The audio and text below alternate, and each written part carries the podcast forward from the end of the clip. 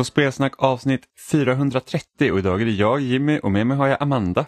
Goddagens. Och Oliver. Hejsan hejsan. Gud, jag glömde, för en stund så glömde jag bort, så jag bara, är det verkligen 400 eller säger jag rätt nu? Men det gjorde jag. Jag Jag klarade trodde du det. skulle säga att du glömde bort om det var dag eller kväll. Jaha, nej men det är jag ganska medveten om det är. Det är lite svårt med tanke på att vi sitter typ i totalt mörker. Vi har bara inte en lampa tänd. Mm, och persiennerna är föredragna i rummet. Otroligt skönt. Mm, ja, jag gillar ju dagsljus. Och jag gillar mörker. Mm. Vi, Am Am Amandas liksom så här i vårt vardagsrum så, så bara, det kan vara ljust ute så bara nej men nu drar vi för gardinerna så det blir svart och sen tänder hon lampan. Men det är ju av anledningen att ljuset står rakt in så att man blir grillad. Ja. Du fick en väldigt bister min nu. Jag tror jag ska gömma de här Med all rätt. Nej. Så hur, hur är det med dig Oliver? Det är bra, jag är trött. Ehm, jag har varit iväg på morgonen och hållit på och grejat och jag har mycket att göra idag för jag ska resa imorgon. Vart ska du imorgon? sovit. Eh, Jag ska till Stockholm. Ehm, så jag lämnar Är du- bilen på morgonen och sen kör jag direkt. Eh, Jag ska jobba där på dagen. Ja, du tar bilen. Ja, Är du pepp på att besöka huvudstaden? jo men det ska bli kul. Jag ska träffa, träffa folk jag inte sett på ett tag. Ehm, få eh, vara på kontoret och öka produktiviteten lite. Det, få fingret på pulsen lite, det är bra. När du ska åka iväg ett tag, Oliver, har du någon sån här ritual som du alltid utför innan du åker? Antingen om du sitter i bilen eller precis när du går hemifrån. Nej, Inte direkt. Min ritual är väl att jag packar grejer och får ångest över att jag har glömt någonting och jag bara jag kan inte komma på att jag glömt någonting och sen så kommer jag fram och så bara, ah, jag glömde den. Tandkrämen. Uh, senast så glömde jag min medicin. Uh, som jag Ja, ska det är ju ta lite varje besvärligare. dag. Så jag fick hitta ett uh, nattöppet apotek mitt inne i centrala Stockholm. Och det var svårt att hitta parkering i närheten så jag fick parkera typ en kilometer bort. Uh, jag glömde min mus. Och jag glömde mina lurar. Ja, jag glömde massa jävla skit. Så att, eh, idag ska jag faktiskt skriva en liten checklista så att jag kan få till det ordentligt. Avsky när man glömmer lösmusen hemma. Jag tycker det är rätt så kul så Oliver säger nej men jag tror inte att jag har glömt någonting. Så här, Oliver han går ut utan väskan. Så här. Hans packade väska klar i hallen. Men nej jag har inte glömt det, Jag är det är med. otroligt. Alltså, jag glömde min eh, tandborste, jag glömde min deodorant. Så att jag fick ju liksom gå och handla och... Bara gud. Ja, nej. Det mesta går ju i alla fall att införskaffa. Ja. Det är bara... Det är så typiskt. Att man liksom... Man tror att man har dubbelkollat och bara, "Ja, men jag har allting. Men sån är jag också. Jag är typ halvt efterbliven. Men jag tror också alltid att jag har glömt någonting. Samma sak när jag ska gå ut genom dörren så känner jag på handtaget typ tre gånger. Och ibland går jag till och med in en gång till för att kolla så att jag har stängt av allting. Mm. Så att det inte är någonting som står på, typ ugnen till exempel. Och sen så går jag ut och sen så måste jag känna på handtaget typ tre gånger till så att jag är säker på att det är låst. Och sen så måste jag titta in för just det, tänk om jag har råkat stänga toalettdörren, vilket jag aldrig gör. För att jag vill ju inte att detta- katterna ska typ bajsa i hela huset. Är detta för att du har råkat liksom glömma grejer förut eller är det bara som du är? Jag tror att det är mer sån jag är. Alltså visst, man har väl glömt enstaka saker. Men, Men då är det ju alltså- oftast ting som man ska ha med sig, som jag har glömt. Det är bara att jag är nervös att någonting ska hända, till exempel i och med att katterna liksom eh, blir bara tillpassade. De har ju inte någon som är hos dem exakt hela tiden. Så då blir jag lite orolig, så här, har jag glömt att ha toadörren öppen? Vilket den Mm. alltid är när vi inte är själva liksom på dass. Men det är ju för att deras låda står ju där inne. Så skulle vi råka stänga dörren, då kommer det ju liksom eh, vara en svinstia här hemma sen. Och det är inte så trevligt. Jag är så Men det har aldrig hänt. Men det är flera gånger som jag typ när jag gått till bilen insett att den är upplåst för att jag glömt att låsa den. Ehm, vilket är galet egentligen. Med hur svårt det är att bara låsa bilen när man går ut. Um, Jag tror att vår bil automatlåser sig när man kommer en bit ifrån ifall man skulle ha glömt att låsa den. ja, det hade ju varit nice, det gör inte min. Ehm, den kan hålla sig liksom på vägen och styra sig själv in, inom linjerna, men den låser inte sig själv. Ehm, men ja, nej, alltså. Jag, jag, jag misstänker att jag kan ha typ ADD eller någonting. För att Jaså? jag, eh, jag gör så många slarvgrejer och jag, jag har så svårt att hålla mig koncentrerad på en sak och det är liksom bara de senaste typ två veckorna så har jag gjort massa slarvmissar på jobbet. Grejer som är liksom bara, hur fan missade jag det? Eller hur kan jag ha missuppfattat det och hur kunde jag ha låtit det slippa förbi? Ehm, Fast det kan ju hända ändå. Alltså även den mest noggranna personen kan ju göra slarvfel vid fel tillfälle. Det kan ju vara att man är lite stressad eller har mycket i tankarna. Helt plötsligt så bara singlade förbi en Ja, jag tänkte att det kan vara stress också. Nej men precis. Ja, jo det kan det vara. Men så liksom Jenny har sagt i flera år liksom att eh, bara jag, det går, hon har svårt att prata med mig ibland för att jag bara zonar bort. Och så glömmer jag av vad vi har pratat om för tre sekunder sedan. Eh, ja, jag har inte hört ett ord du har sagt på typ fyra minuter. Uh, fastän att jag tittar på henne och jag typ nickar och jag liksom... Och så liksom jag bara försvinner. Och eh, jag vet inte.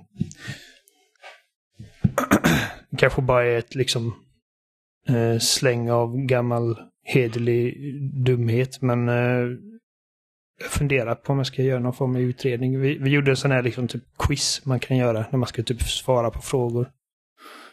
Eh, och och det stod du ska definitivt göra en utredning. Och jag bara okej. Mm, men det är bara att göra en utredning, det kan vara skönt att veta. Och, och Ja. Oavsett om man har eller inte. Ja men precis, alltså jag tänker så här. Eh, jag har ju själv fått höra från flera personer till exempel att de tror att jag har Asperger just specifikt. Nu kallas det förmodligen inte det längre utan det kallas väl eh, någon form av autism antar jag nu för tiden. Men det har jag fått höra genom åren flera gånger och jag känner så här att jag tror inte att det hade hjälpt mig att veta om jag hade det eller inte. Men om det skulle vara en sån situation där man känner att jag skulle behöva veta det här för att då kan jag få hjälp med X eller Y. Alltså då tycker jag att då ska man definitivt göra en utredning. Men känner man liksom inte att man kommer få ut någonting av det, eller att det inte tar en framåt på något vis, att man inte är i behov av det, då tycker jag att då kan man faktiskt eh, bespara sig den tiden och kanske fokusera på andra saker. Mm, Men som sagt, Om du känner att Jag- det är någonting du behöver, liksom, då tycker jag Nej. definitivt att du ska göra det. Ja, jag tror att jag är nog... Min filosofi är nog att eh, det alltid är värt att kolla upp ifall man misstänker någonting. Även om... Även om det bara är så för att liksom få veta. Så att man själv liksom kan få kontext på vissa saker. Ehm, um, som min... Min kusin liksom... uh, vi... Vi har sagt det liksom i många, många år att vi tror att han har någonting. uh, förmodligen någon form av autism eller... Jag visste inte att att det inte heter Asperger längre. Jag, jag, jag, jag trodde att det fortfarande var en grej, men skitsamma.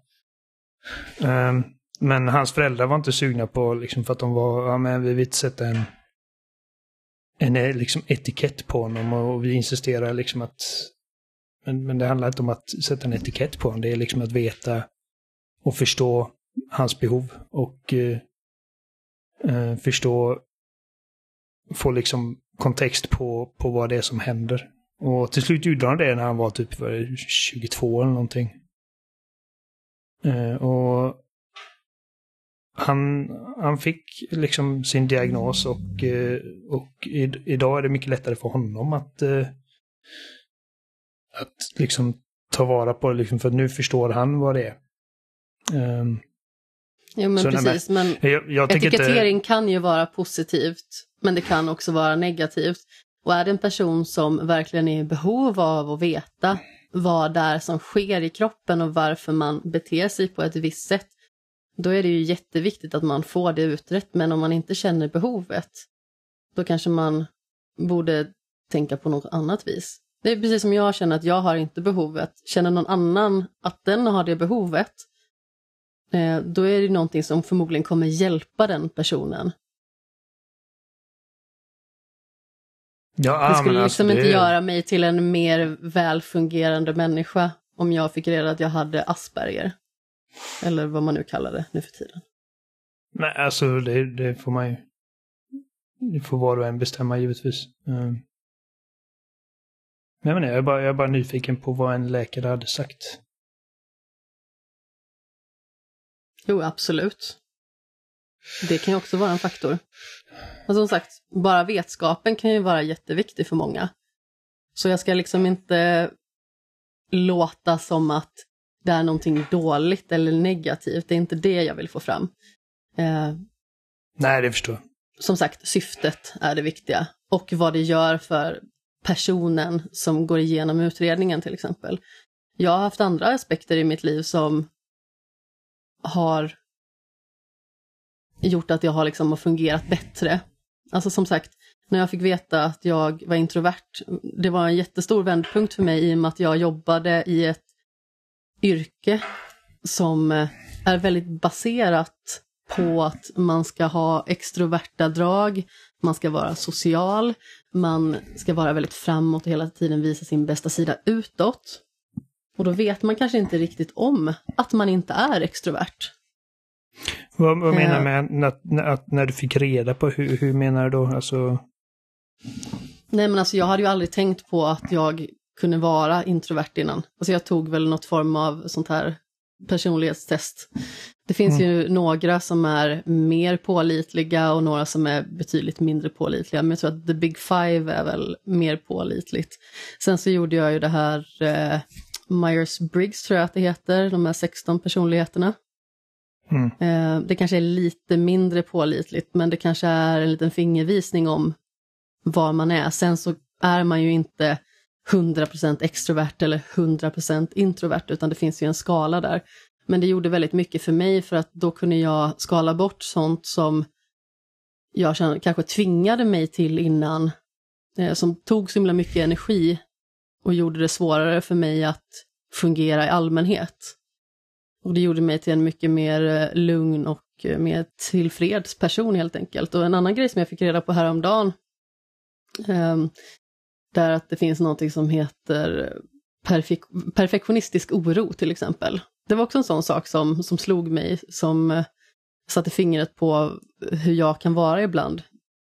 Eh, perfektionism är ju någonting som, som många tror jag förknippar med någonting bra, men som jag i alla fall förknippar med någonting dåligt. Och jag ser väl mig själv kanske inte som en perfektionist. Men ja, alltså det, det, finns ju vissa drag. Eh, och just den här perfektionistiska oron handlar ju ganska så mycket om liksom att man sätter sitt självvärde på hur man presterar till exempel. Och det kan jag känna igen mig mycket i. Vilket kan jag- kan vara väldigt jobbigt. Eh, Kan jag identifiera till det ett par gånger?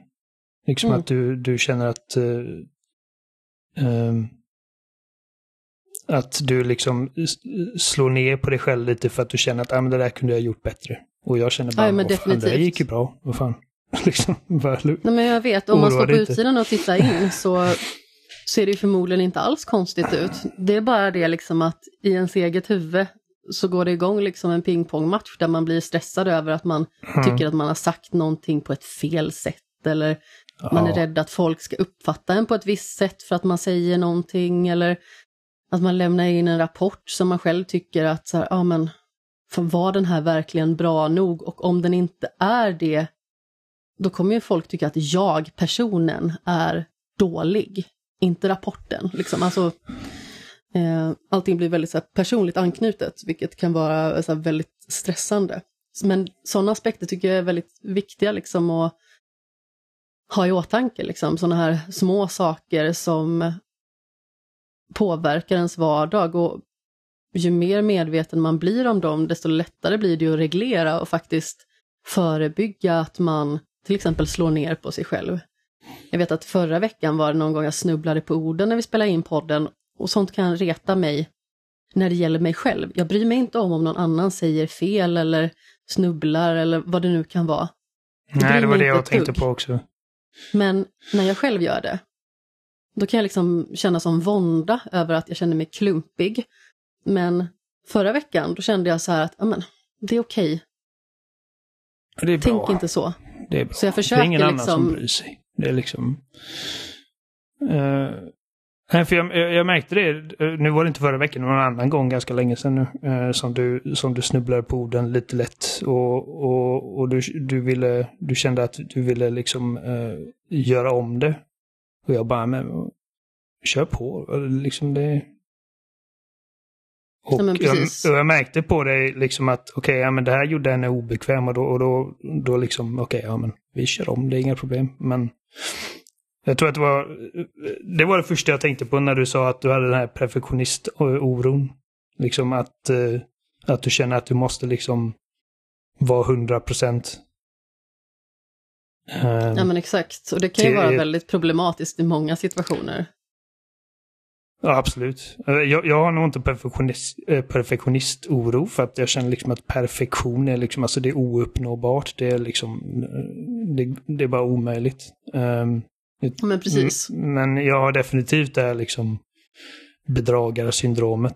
Vilket jag har erfarit att typ varenda jävel känner eh, ibland. Ehm, Det är tydligen vanligare att man känner det här eh, bluffsyndromet när, eh, men när man är en individ som är kanske lite ängslig och eh, eh, man kanske är en person som till exempel eh, slår ner på sig själv och tycker att man inte är intelligent nog. Till exempel. Mm. Jag kommer liksom när jag fick, när jag fick jobbet jag har nu så liksom gick jag liksom i flera veckor bara när ska de inse att jag inte vet vad jag håller på med? Och liksom, så varje gång någon, eh, någon sa att ah, eh, kan jag få prata med dig? Eller eh, varje gång de ringde så kände jag det är nu de säger liksom att ah, men vi har insett att du, du är en jävla idiot som inte, som inte vet vad fan du håller på med och eh, vi vill bli av med dig. Ehm, det har inte hänt än. Så Men jag känner också igen det i allra högsta grad. ja, jag sitter fortfarande och liksom väntar. att- Liksom. Det här att man till exempel jobbar på en avdelning där man inte har någon utbildning, det kan ju också vara liksom svårt. Jag jobbar Mm. på ekonomiavdelning och har gjort det i fyra år. Eh, och jag jobbar med någonting som ingen av de andra gör. Men ändå känner jag samtidigt sådär att, ja men tänk att de en dag kommer komma in och säga att, "Ja, men du är ju kass, vad gör du Ja, här? de kommer se igenom mig snart. ja, men precis. Eh, vilket de kanske borde gjort då inom de här fyra åren. Ja. Men man känner ju så ifall man till exempel då inte har någon utbildning som inte jag har inom ekonomiska aspekter. Sen har jag ju arbetslivserfarenhet till exempel och andra utbildningar och kanske kännedom om företaget och sånt som kan vara värdefullt. Men det är ju bara det liksom att man eh, man litar inte på sin egen förmåga helt enkelt. Trots att man kanske är jätteduktig på det man gör. Ja, det, det är intressant för att jag och Jenny, eh, vi är eh, helt tvärt emot varandra i det avseendet. För att jag, är, jag har alltid varit väldigt trygg i mig själv, i mitt eget skinn. Liksom att jag har aldrig eh, känt att jag som person inte duger eller att jag inte ser rätt ut eller att jag, eh, ja, jag, är, jag är för smal. Eller, inte ens när jag vägde liksom 40 kilo när jag var 25 så kände jag att ah, jag är liksom spinkig och äcklig. Även när folk sa det till mig. Eh, men jag har aldrig haft liksom så här, den här liksom professionella liksom, eh, självförtroende. Liksom att, att, att jag känner mig trygg. Och att jag känner att jag har någonting att, eh, att bidra med på arbetsplatsen. Att min åsikt om saker betyder någonting eller att jag har någon form av kompetens. Liksom, jag känner alltid att jag bara, alltså jag bara fejkar allting. Eh, medan Jenny är tvärtom, att hon, hon mår inte bra i sitt eget skinn. Hon, har, liksom, hon känner inte den liksom, tryggheten i sig själv eh, och vem hon är. Men hon är extremt självsäker på jobbet. Um, och har inga problem med att liksom gå till chefen och bara, jag ska ha löneförhöjning, jag tycker jag förtjänar så här, så här mycket och eh, det, det fixar ni. Och jag bara, alltså jag har aldrig, jag, jag har aldrig ens tagit upp liksom lönen när jag varit på arbetsintervju. uh, så ja, det är klurigt är det. Ja. Det är klurigt för att då måste man liksom ställa sig själv inför vad det är man pysslar med, vad man har åstadkommit och eh, vad man är kapabel till. Mm. Eh, och liksom nästan sätta en prislapp på det. Det är ju superknivigt. Men någonting som jag har tänkt på en del som eh, jag vet Jimmy sa ganska så tidigt i eh, vår relation. Det var liksom det här att när man, när man är barn då litar man ju på att vuxna vet vad de sysslar med. Och så blir mm. man själv vuxen och inser att ingen vet vad de sysslar med. Nej. Ja, alltså det är jävligt mycket winging it. Alltså hela... Ingen vet. Alltså jag, jag bara tänker så tänk, tänk folk som sitter på så här maktpositioner. Och liksom bara säga att då ska du ta ett jätteviktigt beslut helt plötsligt. Alltså, mm. Bara så sitta i regeringen. Och sen bara så ska du tro på att det här, det här kommer gå. Liksom. Hur många som sitter på de positionerna ändå säger att ah, jag vet inte jag men vi måste fan. ta ett beslut här. Ja, men, alltså, jag ska absolut tänka mig att det är så. Liksom, så att, ja, men, ja, ja. Ja, men typ he hela den här pandemin, liksom, grejen. Så här, vil, vilken strategi ska vi ha under mm. corona? Det är ingen som vet. Alltså, man måste, man, där får man ju bara liksom säga att okej, okay, så här har det sett ut tidigare under andra liksom, pandemier. Hur gör vi det här på bästa sätt? Liksom? Och sen så har det då mm. en hel befolkning som liksom där typ Twitter-Jonas sitter och tror att han är bättre än alla som har den här stora utbildningen. Där har ju någon som inte kan sitta och ha sån här imposter syndrom som sitter så här bara att ja men Tegnell och kompani är helt dum i huvudet. Jag vet för att jag har minsann läst på Wikipedia eller typ. Precis, folk med kanske lite mer narcissistiska ja, drag. Så att det är liksom, ah, Helt intressant. Men jag tänkte, det är jätteintressant liksom hur, eh, när man har så olika liksom, eh, vad ska man säga, personliga liksom, eh, svårigheter med olika saker. Rinner det även över liksom, i spel? För att det är ändå ett medium som sätter ganska mycket press också på prestationen många gånger. Det som jag kan känna ibland personligen, det är ju liksom det här med att jag vill uppleva så mycket. Alltså, just mängden kan sätta press på mig. Eh, och det är också då jag kan låsa mig liksom. Alltså, mängd, alltså vad menar du när du pratar mängd? Antalet spel till exempel. Det är en sån grej som kan vara så här, men gud nu har jag spelat så himla lite, gud vad dålig jag är. Varför spelar jag inte mer? Jag vet ju att jag borde spela mer, jag älskar ju att spela videospel. Varför lyckas inte jag spela mer? Åh, oh, nej nu sov jag bort hela den här kvällen det händer väldigt sällan, men att man kanske bara fipplar bort en kväll och så tycker man att åh gud, jag hade kunnat använda de här tre timmarna till att faktiskt spela efter träningen istället för bara laja runt som en liten vilsen kotte. Ja, det är helt otroligt ibland. Men eh, det är sådana grejer och ibland när man spelar spel som man känner liksom kanske inte klickar med en gång. Eh, då kan jag också känna mig dålig och som att jag inte fattar. Men alla andra fattar ju storheten med det här. Varför gör inte jag det? Gud, jag måste vara så korkad. Och så vet jag att jag är egentligen inte korkad. Men det är liksom så här den instinktiva känslan som slår en. Liksom att, ja men du fattar ju ingenting. Alla andra fattar, den här personen fattar, den fattar.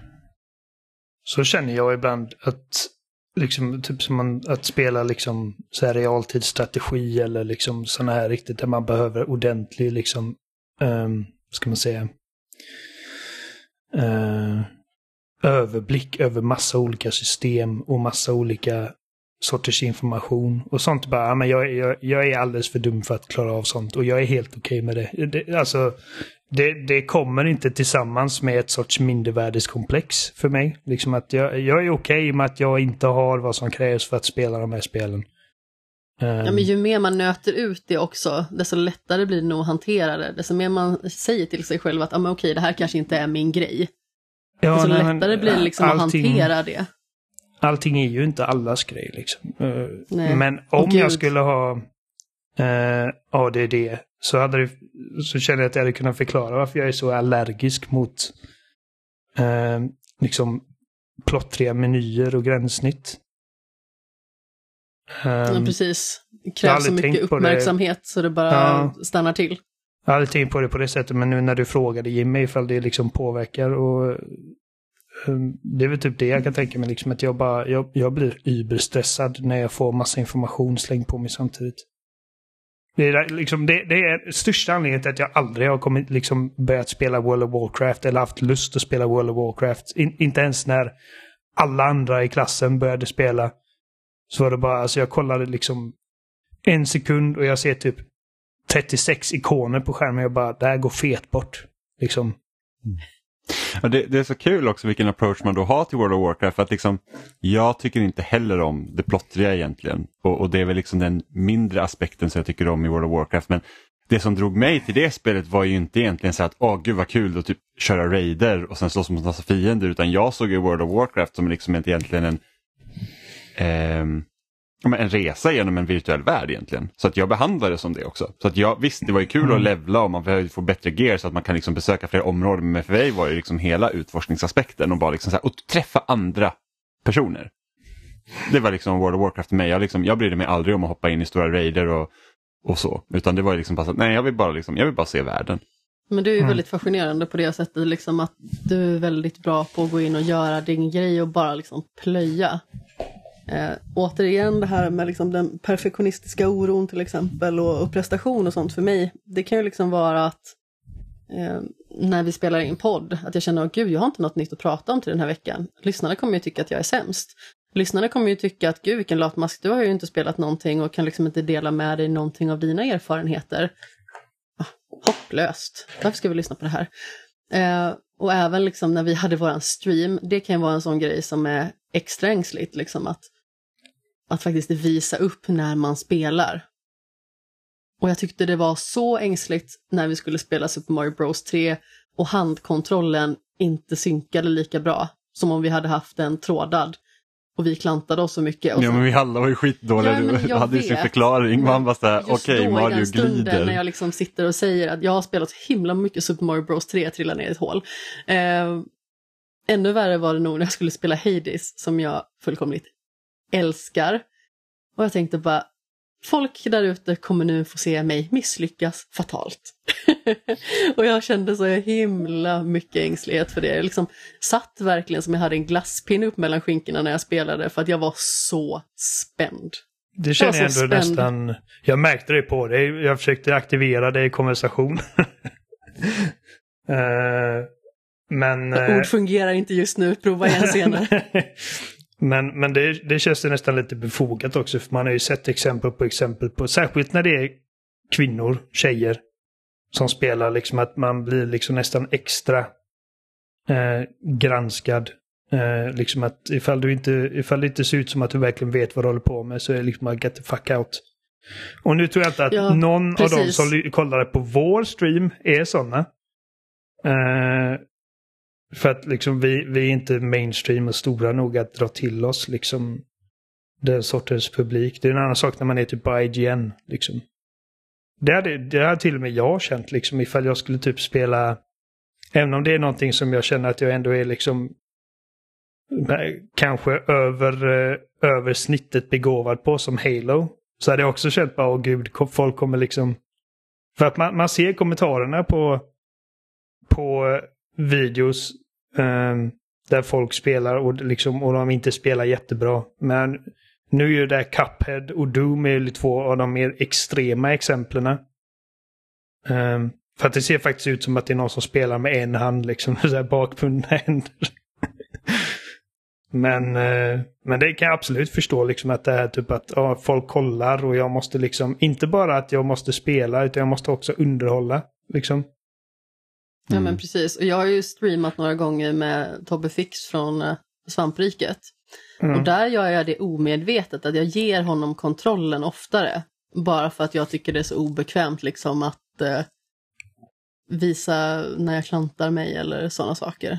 Mm. Men eh, det går liksom lite per automatik ibland för att man liksom så här, ja men nu måste jag skydda mig själv från det här. jag kommer alltså, det är typ jag... Ja, vad ska du säga Oliver? Um, Nej, jag bara säga, när jag, när jag var på heltid på Game Reactor så var det under ett halvår där som jag streamade för... Um, och då var det inte bara på svenska nätverket utan hela, så jag var tvungen att prata engelska också. Oj. Och, och då skulle jag göra det helt själv. Liksom, alltså inte med någon utan helt själv. Och så skulle jag göra det en gång varje vecka, typ två, en timme varje vecka. Uh, Och eh, där kunde det vara svårt för att ibland var liksom, vilket spel ska jag spela nu liksom? Alltså, då var jag ju Mm. fri till att göra lite vad jag ville.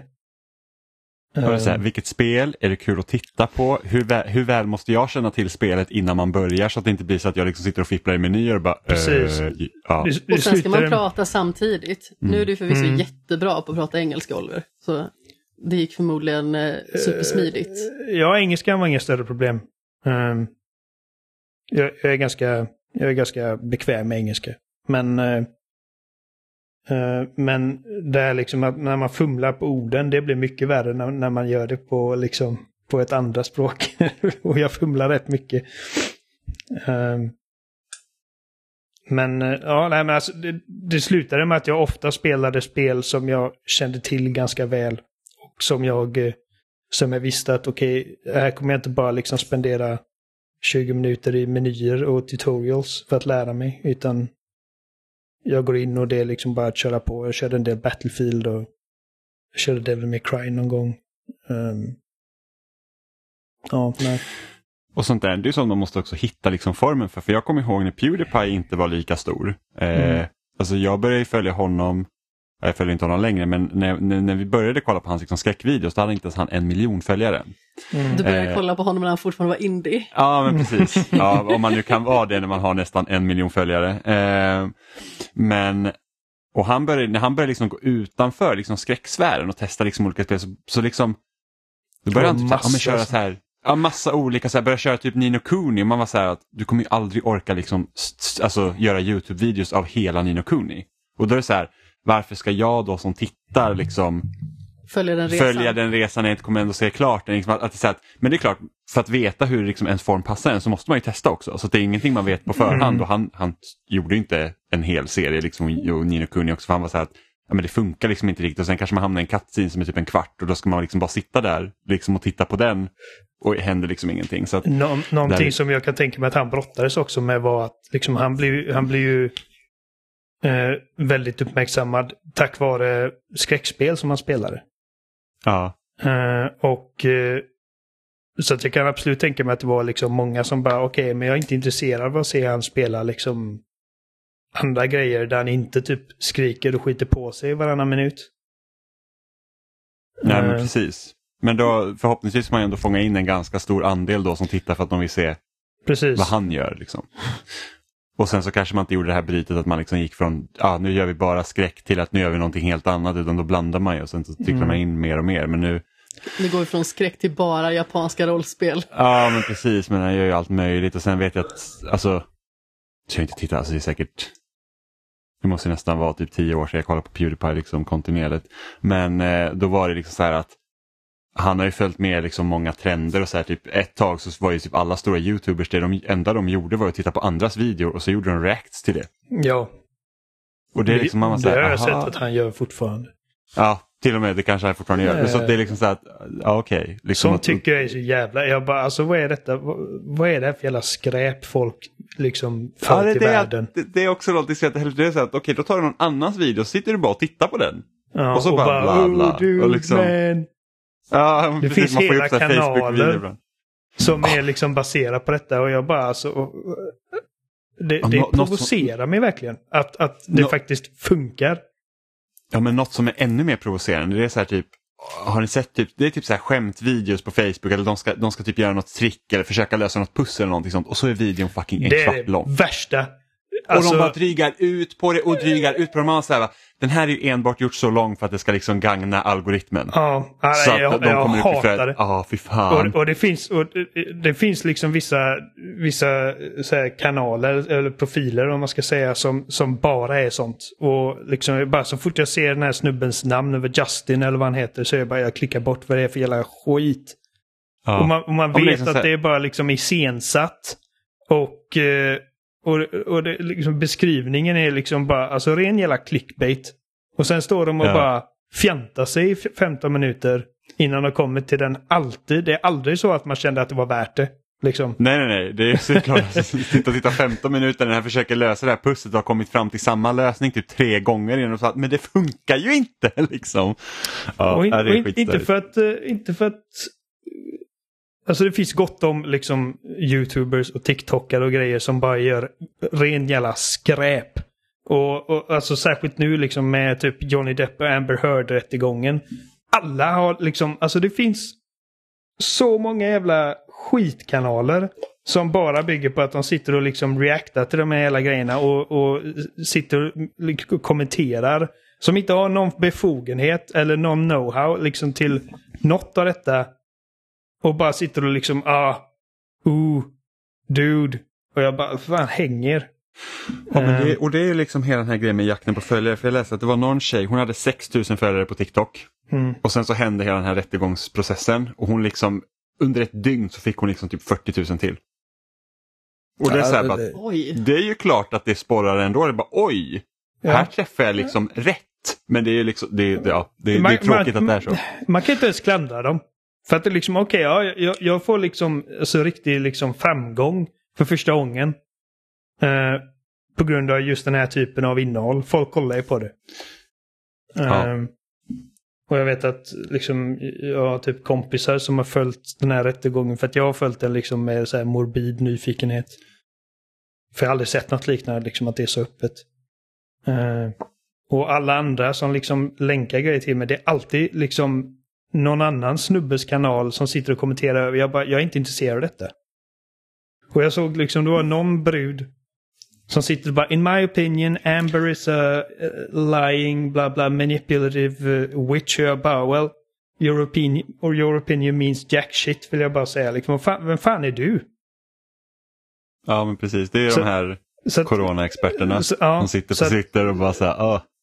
Liksom, så att eh, det jag har kollat har bara varit liksom bara inspelat material, ingen kommentar, ingenting. Jag har sett liksom eh, nyhetsinslag på liksom riktiga tv-program där de tar in typ eh, experter och frågat dem och sånt tycker jag kan vara liksom, det är mer intressant. De enda sortens reaction-videos som jag känner har liksom någon form av värde är liksom typ alltså en riktig kirurg som kollar på House eller whatever. Det kan tycka jag kan vara lite intressant. Ja, har, du också, har du tittat på Dr. Mike? Eh, det har jag säkert. Jag, alltså, jag, jag följer ingen så här, liksom, reaction-kanal utan jag, liksom, ibland kollar jag saker som dyker upp i flödet.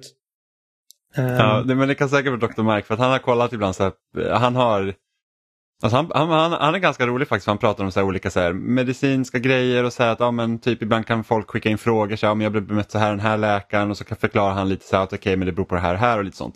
Eh, och han har ibland kollat på så här typ läkarserier och sen så bara okej hur väl stämmer det här och det är så jäkla roligt liksom. Han Mm. bara det här är ju helt galet liksom. De, de är helt, ja. Nej, men Men sånt kan, kan vara kul. ganska roligt. Mm. ja men det är kul. Jag det, är, är- det, är, ja, det är skillnad. Jag som är utbildad personlig tränare till exempel eh, tycker det är ganska så roligt när eh, andra som har kanske en hög utbildning inom personlig träning eller kostvetenskap eller dylikt analyserar sådana här hobby-PTS Mm. som, Ja. som kanske inte har någon utbildning. Nej. Eller kanske har fått en utbildning på typ en dag eller någonting sånt. Och bara så här, ja, då ska vi se hur mycket det här är som är korrekt. Ja.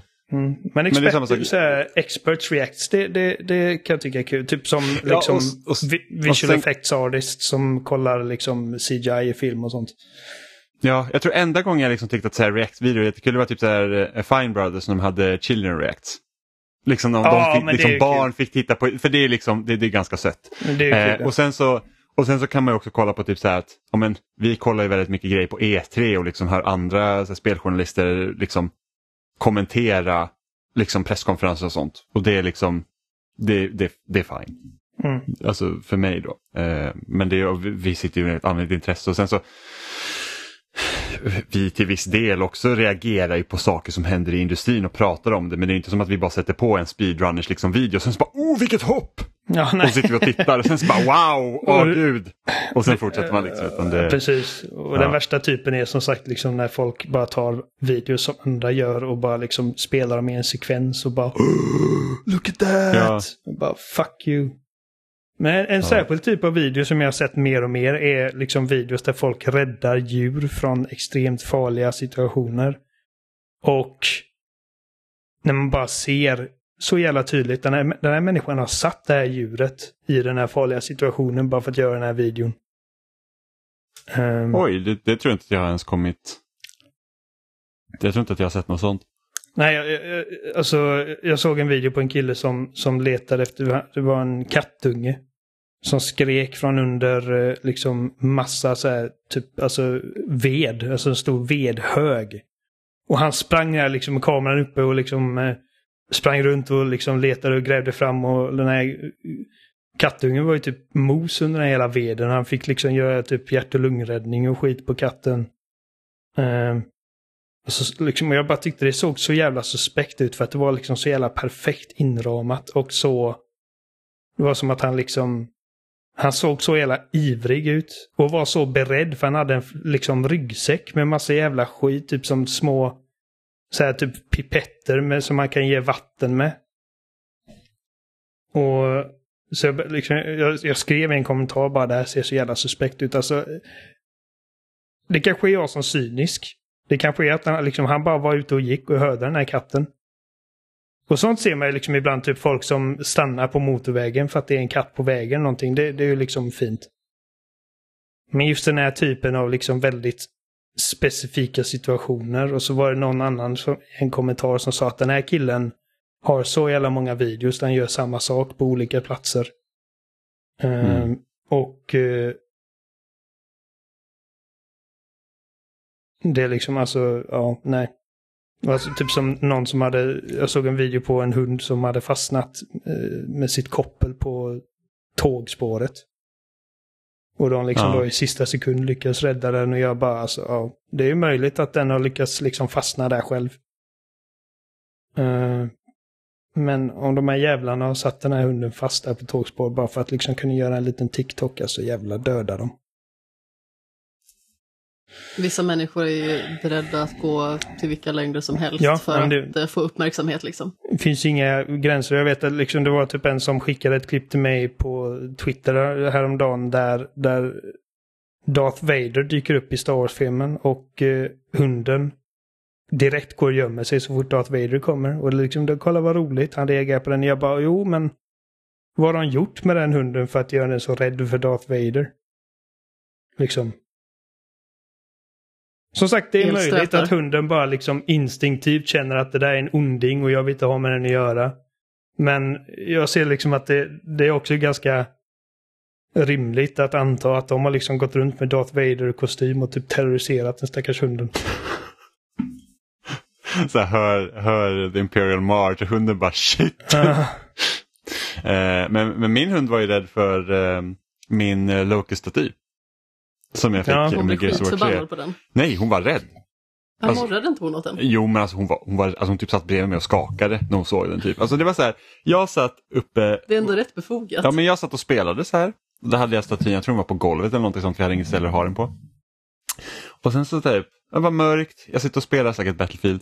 Eh, och sen så bara helt Gjorde inte det hela bättre. Nej, men så helt plötsligt så började hon liksom så här, börja morra så, bara flytta närmare mitt ben så här, och typ skakar liksom. Och jag bara, vad, liksom, vad, är, vad är det för liksom, vad är det för fel? Och sen så, man lite yngre och sen så bara, ah gud, spöken typ, man bor i ett gammalt hus. det var liksom första tanken, så här, vad nu är något läskigt där inne. Men då såg jag liksom, då var det liksom statyn hon tittade på och bara så här, vad skit, alltså hon vågade typ knappt gå förbi den. Nu bryr hon sig inte längre, men liksom då var det typ, det var det läskigaste hon hade sett typ. Ja, det är ju ett nästan människostort huvud. Ja, den är ju stor, liksom, men, men ändå, liksom, hon liksom kan då se den och tycka att den är läskig. Det är ändå rätt fascinerande. Jag hade nog också blivit sur på den. Mm. Äh, alltså, så... Man ska vara försiktig med att liksom säga att ah, du plågar din hund bla bla. För att, men, men bara var, var lite extra liksom källkritisk när du kollar på sån här skit. Uh, ja men absolut. Jag, jag, jag, jag såg en annan häromdagen så såg jag liksom en, en uh, uh, så uppenbart iscensatt rättegång. Där fallet var liksom att en kvinna då hade blivit hon har, hon, hon har anmält en kille för att ha våldtagit henne. Och de tyckte det var så jävla roligt för att eh, advokaten och eh, den tilltalade, eller vad kallar man det? Um, de bytte kläder. Så att uh, the defendant, som det heter på engelska, för att jag kan inte svenska längre. Uh, hade advokatens kostym och advokaten hade de här liksom typ uh, häktekläderna. Och poängen var då liksom att, de, att hon under er då pekade ut advokaten för att han hade de här kläderna och liksom att ja, det är så vanligt liksom att kvinnor bara pekar ut folk för att de vill ha liksom skadestånd och förstör mäns liv. Och jag bara, alltså där är liksom... Det här är så uppenbart jävla fejkat att det är, alltså, och, och, och jag blir så irriterad på alla kommentarer. Bara åh, det här är så jävla hemskt, det här händer säkert dagligen och bla bla bla bla. Jag bara Någon ser... har ju sett Better Call Saul. Men ser ni inte hur jävla fejk detta är? Liksom, de, de här människorna är TikTokare, de är inte advokater. Liksom, och den här jävla domaren som satt där, såg ut att vara typ 21 år gammal, och bara fuck you. Och det är så liksom, vem som helst kan spela in vad som helst och, och liksom få det att framstå som, som sanning. Mm. Ja men så är det ju definitivt. Och folk köper det oväntat lätt. Ja, ja men folk köper det med hull och hår. Det är liksom... Förutom när, vi snackar om typ, eh, när man snackar om förintelsen, då är folk jävligt eh, källkritiska plötsligt. För att det har inte hänt. Ja, fast de är inte, de är inte så källkritiska då, då är de, bara, de är bara kritiska. Ja, nej. Ja, nej, det, vissa saker är fruktansvärda. Men eh, jag tänkte, vi har ju spelat lite i alla fall under veckan. Nu, trots att vi är typ i lågsäsong, inte en enda så här, stor release i maj typ. Nej. Det har varit väldigt, eh, väldigt eh, slappt på ja. släppfronten helt enkelt. Two Point Campus blev ju framskjutet. Ja, jag tror, det, jag tror det största spelet som egentligen ska komma i maj det var ju det här för Spoken. Uh, det här Square Enix-spelet när man är så en, en person ja. från vår verklighet hamnar i en fantasyvärld. Uh, men, uh, men lite smått och Vuxen gott. Nino Kuni man Ja, men kanske lite. Så att, men Amanda, du hade ju spelat lite Shovel Knight. Ja, jag har spelat Shovel Knight Pocket Dungeon. Och då skickas man ju liksom in i en helt annan värld där man har ett eh, rektangulärt bräde där fiender eller förnödenheter alternativt då kanske juveler och sådant och nycklar till eh, skattkistor eh, kommer fallandes ner. Eh, och eh, likt pusselspel som kanske är i någorlunda liknande genre så kan man ju då sätta ihop fiender till exempel i olika formationer för att eh, ta ut dem lättare eller man kan ta ut fler. Eh, om man har eh, sådana här små flaskor med helning så kan man ta fler på rad till exempel och då ökar ju livet ännu mer. Eh, och dessutom så rör sig dessutom spelet i takt med hur man själv rör sig. I många fall. Eh, så att det här brädet har ju liksom sitt egna förutbestämda tempo. Men när man själv rör sig eh, i fyra riktningar då, så rör sig dessutom brädet fortare. Mm. Så att det gäller liksom att försöka typ länka ihop så många fiender som möjligt så att man liksom kan rensa brädet innan det blir fullt. Ja men precis, och blir det fullt eh, då blir man eh, mosad av sten helt enkelt. Ja. Eh, och det här är ju någon form av roguelite variant så man har x antal sådana här bräden, både liksom vanliga banor så att säga, men också box, bossbanor där man får möta liksom en, en större fiende under tidens gång. Eh, och då ska man ta sig igenom x antal banor för att eh, ta sig igenom hela spelet. Och sen så finns det också möjlighet att reglera det här för att göra det lite lättare. Jag fipplade lite med det där och gjorde spelet lite lättare. Eh, gav mig själv lite mer hälsa till exempel och eh, gjorde dessutom så att det gick lite långsammare för att det är svårt. Det är superklurigt. Eh, är det rövsvårt? Ja, men är det roligt? Också ja. Alltså det är jätteroligt. Eh, och det är väldigt eh, beroendeframkallande för att man liksom känner att eh, man bara vill ta den här gången till för ett sånt här bräde, det går ju ganska fort. Så ja, det tar bara några liksom minuter och, och klara ja, precis. Liksom en... en bana kanske tar en och en halv minut. Och då känner man liksom att det är väldigt överkomligt. Däremot förlorar man så skickas man ju tillbaka till början sedan och då får man ju göra om alla de här banorna som man har tagit sig igenom igen. I vanlig roguelite anda mm. Man kan köpa genvägar dock. Så man kan ja, komma längre Jag har fram. inte hittat några genvägar än dock. Man har ett rum till sidan där man kan liksom betala pengar för att liksom bara låsa upp en kanon så man kan skjutas liksom vidare. Eh, ja, okay. Till, har jag för mig, nu, nu är det flera månader sedan jag spelade där. Men, eh, med det att då att Jag tror att jag tittade in i kanonrummet och Ja. bara så här, här kan jag inte göra någonting och så gick jag vidare. Ja, för du kan inte, det, det du kan göra liksom om man börjar från början det är att du kan ju samla på dig liksom nycklar och få uppgraderingar och sånt och hoppar du fram liksom i, i, i- brädet då så att säga. Ja men precis, Eh, då, ju... då, då mister du den möjligheten så att du kan ju, du kan ju komma längre va, men du, är, du är liksom, kan vara lite svagare. Och sen så är man typ som Stefan så kan han säkert hoppa in på sista bossen på en gång och bara säga här ska du få din jävel. Med en sked. Ja men sked ja. Ehm, nej, men man låser ju upp olika färdigheter liksom längs med vägens gång och det finns ju olika typer av skattkistor till exempel på banan som kan göra att man får liksom mer avancerade vapen eller eh, att fienderna fryses till is till exempel så att inte de gör skada mot en själv. Men det finns också kistor som man liksom kan hoppa in i och då blir det liksom som en liten en portal till ett eh, litet kryp in där man kan köpa uppgraderingar också. Exempelvis att man får eh, mer i hälsa från den punkten eller att man kan återupplivas, sådana grejer. Eh, Men det finns också portaler som kan leda en någon annanstans, exempelvis att eh, låsa upp nya karaktärer och sånt. Eh, Under tidens gång så låser man ju upp nya riddare om man säger så. Så man har inte bara liksom eh, skiffelriddaren. Har du hunnit testa någon annan karaktär? Nej, jag har inte gjort det. Men jag tänkte att jag skulle göra det härnäst. Testa lite nya varianter. För jag har nog, det vet inte jag hur många det är jag har plockat till mig. Kanske fyra, fem stycken. Mm. Jag har för mig att varje karaktär spelas lite på ett annorlunda sätt, precis som i vanliga Shovel Knight. När man spelar expansionerna så är Mm. de, de karaktärerna är också lite annorlunda. Mm, Precis, de har ju annorlunda förmågor och eh, kan uträtta olika typer av attacker och sånt antar jag. Så det ska bli roligt att testa. Det kommer jag ju att testa härnäst nu. För att eh, precis innan vi spelade in så rullade jag efter texterna. Och då stod det att jag har eh, fått tillgång till de här olika nya karaktärerna. Så det ska bli kul att testa dem. Och jag antar att man med dem dessutom kan låsa upp ännu fler karaktärer. För jag tror att det var ganska så stort karaktärsbibliotek. Ja, det har jag inget minne av. Men som sagt, det är väldigt tillfredsställande. Det är väldigt lätt att plocka upp och bara liksom ta en bana. Och i och med att man kan sätta Playstation i strömsparläge så är det ju kanon liksom. Bara ta en bana och sen kanske man behöver gå ifrån och göra någonting annat så kan man fortsätta där man var. Jag tycker det är jätteskönt att göra så. Mm. Ibland kan man behöva göra det bara för att rensa hjärnan lite, bara ska man säga, lufta hjärnan, som jag brukar säga. Ja, jag är ju såna, jag måste typ stänga av spelen. Jag kan liksom inte gå ifrån min maskin och bara låta spelen liksom vara i Nej, jag strömsparläge. vet, Jag stänger alltid av. Och det är rätt så kul för att he- hela grejen med Xbox, eller hela grejen, men en del med Xbox det är det här att du ska kunna eh, skifta mellan spel. Så du kan ju sätta dem liksom i Quick Resume. Och jag har typ aldrig använt det för jag är bara så här att nej men jag måste stänga av spelet. Det har till och med jag använt Mm. när jag spelade Nobody Saves the World och eh, Batman Arkham Knight.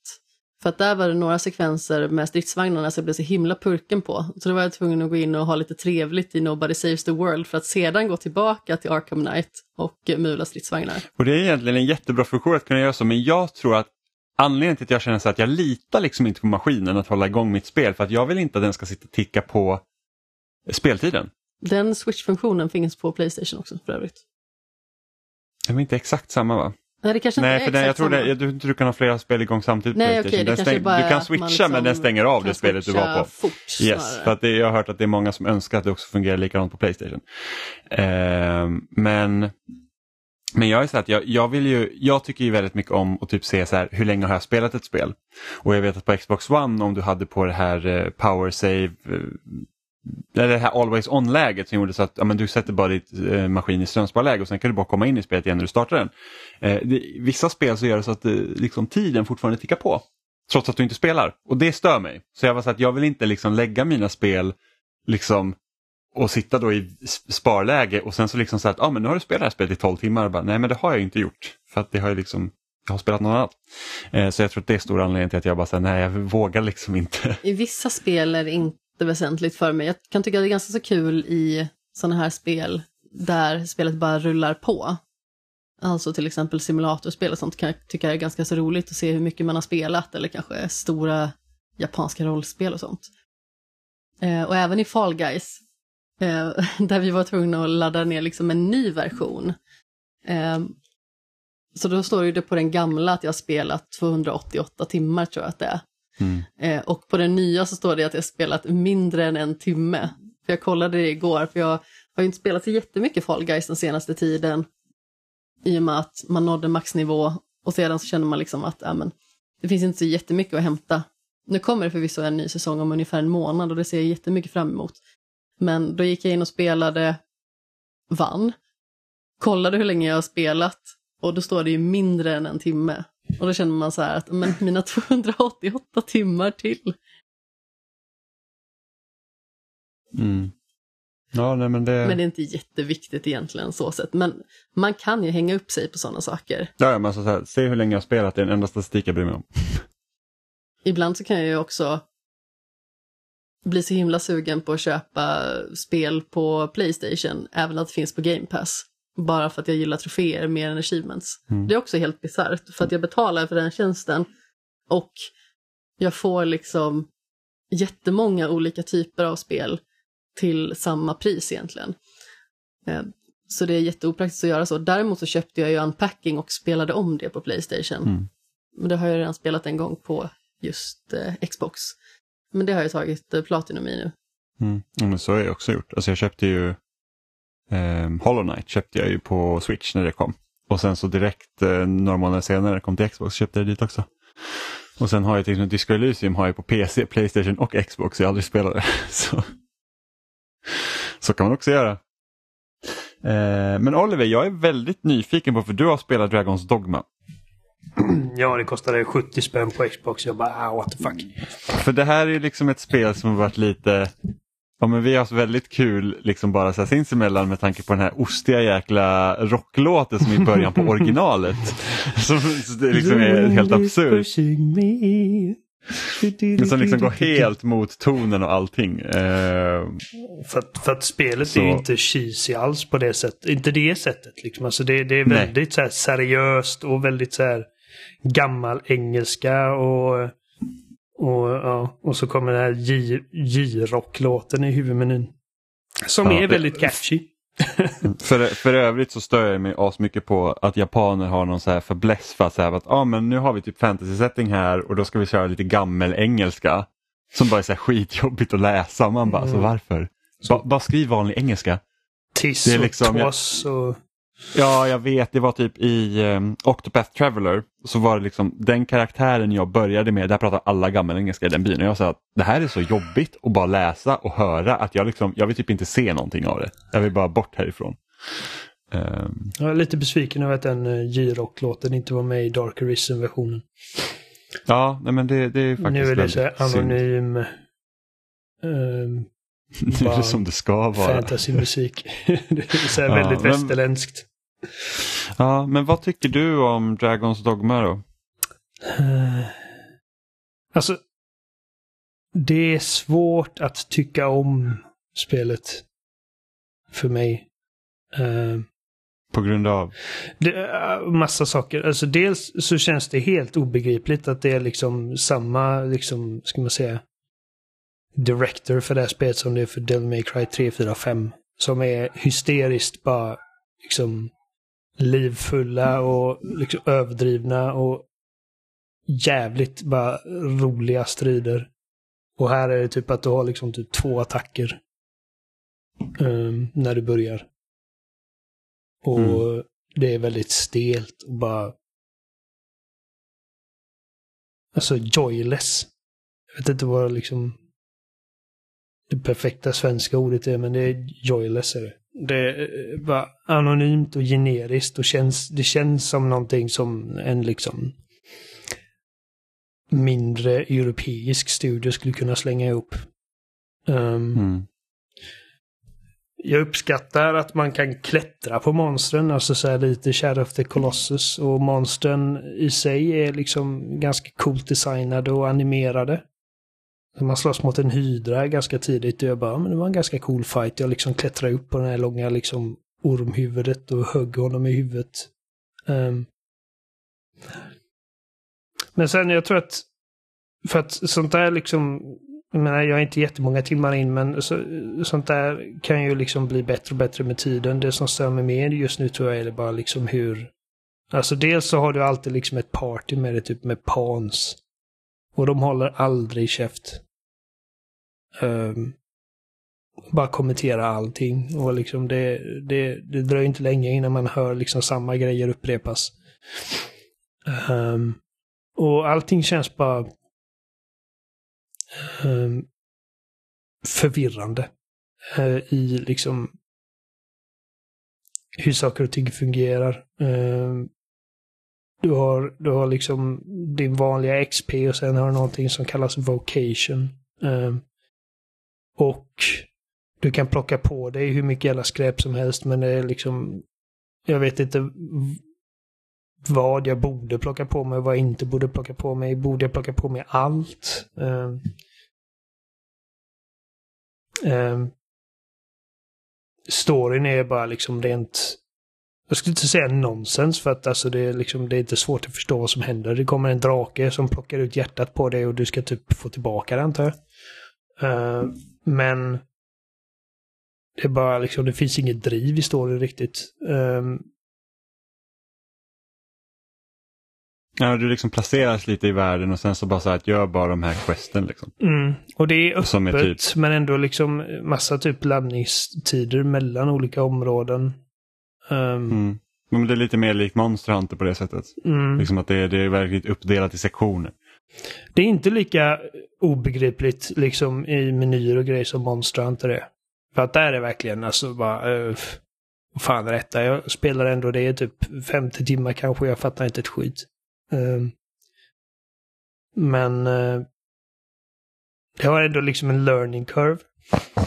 Och det är många grejer som jag känner att spelet inte för, förklarar bra. Och eh, jag tycker inte spelet gör ett särskilt bra jobb med att liksom typ eh, varsamt vagga in mig i upplevelsen. För det dröjer inte länge innan jag stöter på liksom fiender som dödar mig på två slag. Men jag kan stå och hacka på i typ 30 minuter utan att göra någonting i princip.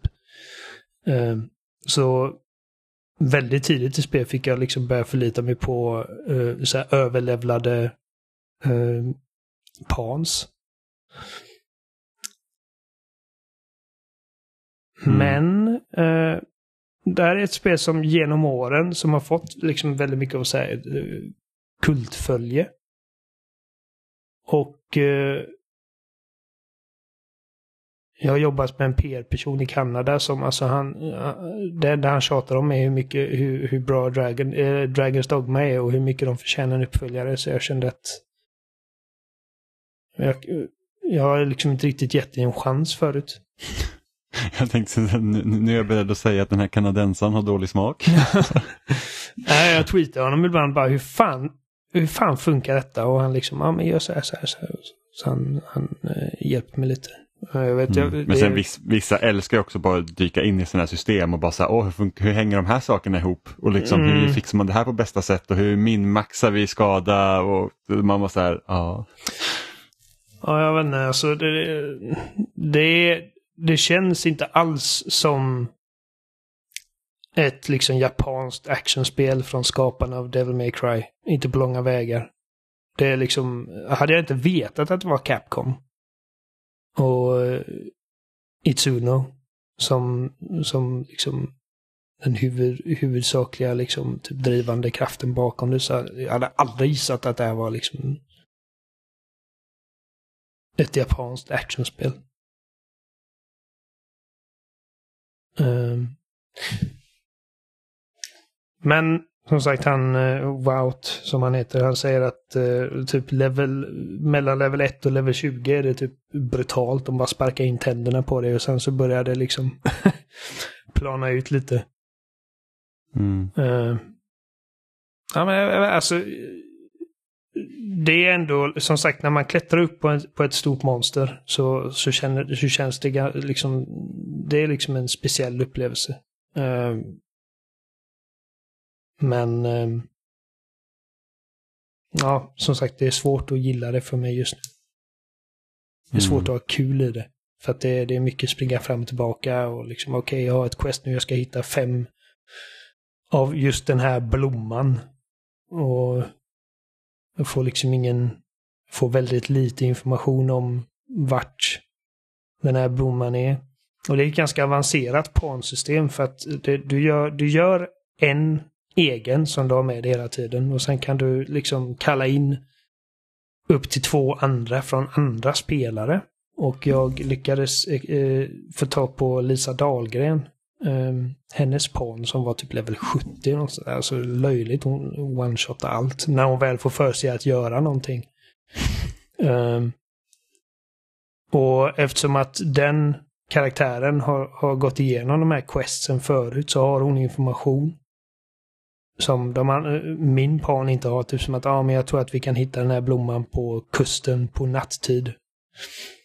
Mm. Så att de här liksom, pansystemet är ganska ambitiöst för att liksom de lär sig eh, nya grejer medan man tar dem på olika uppdrag och sen så så jag antar att min pan kan nu liksom laddas in i någon annan spel och eh, berätta om hur de gjorde på just det här uppdraget.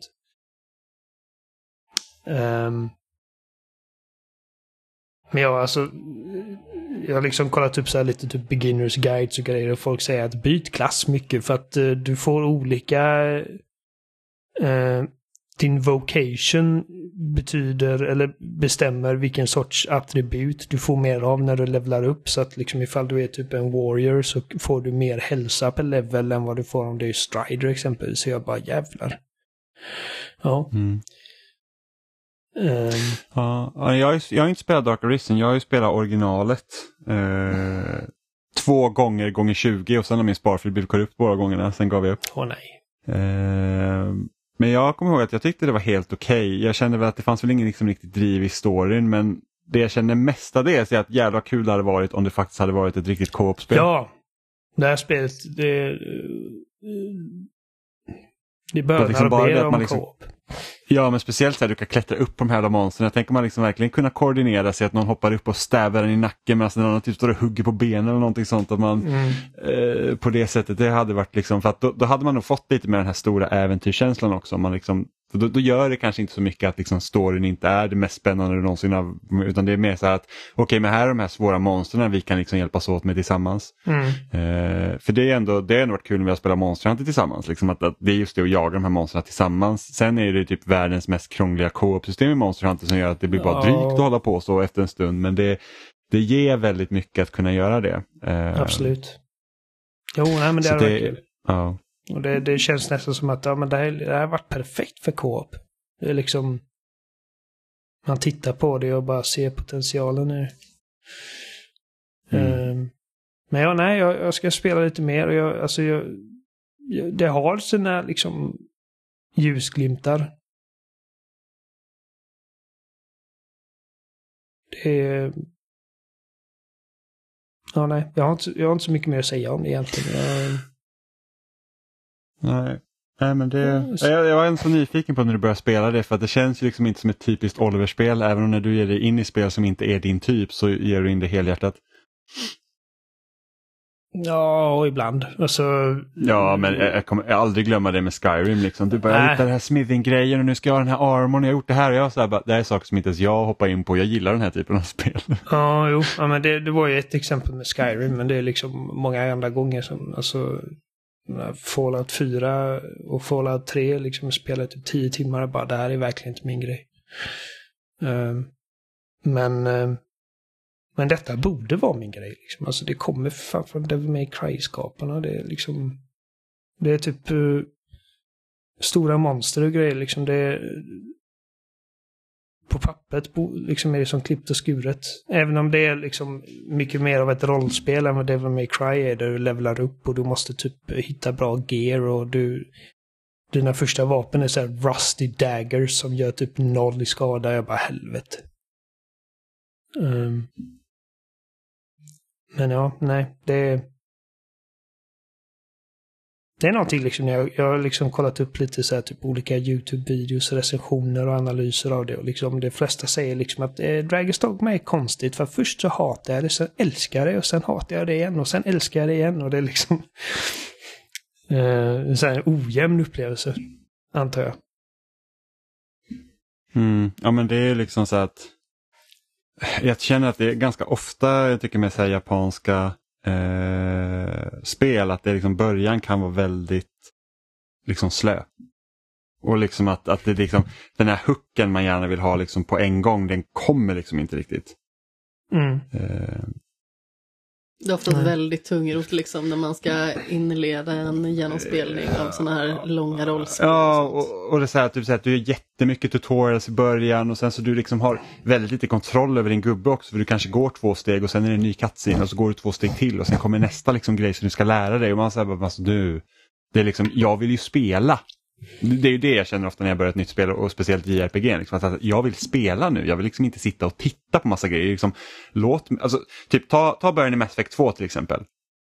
Det är liksom så här, okej här du är på normen, det är shit happens, det är liksom explosioner, det är så här, du får liksom verkligen komma in i det på en gång och sen så kommer Mm. liksom att okej men så här gör du, liksom så här, skapar en karaktär, så här, liksom, så här skjuter man, det här är fienden, det här är liksom dina förmågor, liksom, men då har jag redan fått börja. Liksom, jag har redan fått en inkörsport till att bli investerad, inte så att man ser typ en kvart cutscene och sen så bara gå fram med höger sticka. Visste du att du också kan slåss? Här är vårt avancerade kombosystem du ska lära dig på fem minuter. Och man bara okej. Mass Effect 2s tutorial är ju supersmart. Man blir återupplivad och så säger rösten som man hör i bakgrunden liksom att ja men där borta finns det där, ta det, ta det med dig. Mm. Och sen så får man liksom väldigt organiskt testa nya saker när man liksom försöker ta sig ur den här eh, forskningsanläggningen. Mm. Mm. Och jag känner ju ofta det att med just japanska spel och speciellt när de har liksom, ju mer komplicerade system de har, vilket många också har när det kommer till JRPG, det är liksom det att de är så kära i sitt system som du ändå inte kommer fatta på 20 timmar. Och liksom du måste verkligen få all den här informationen bara bombarderad till dig på en gång och du kommer inte komma ihåg hälften ens. Det Nej. blir så mycket överförklarande och man kan inte ens ta in en liten bråkdel. Nej, precis. Jag har Då- sett då- då videos jag på eh, Kingdom Hearts 3 liksom när typ gameplayet avbryts hela tiden med en enorm jävla ruta med typ en helt jävla vägg av text som ska förklara Ah. typ en liten mekanik eller någonting och jag bara alltså, det där är typ det absolut sämsta sättet.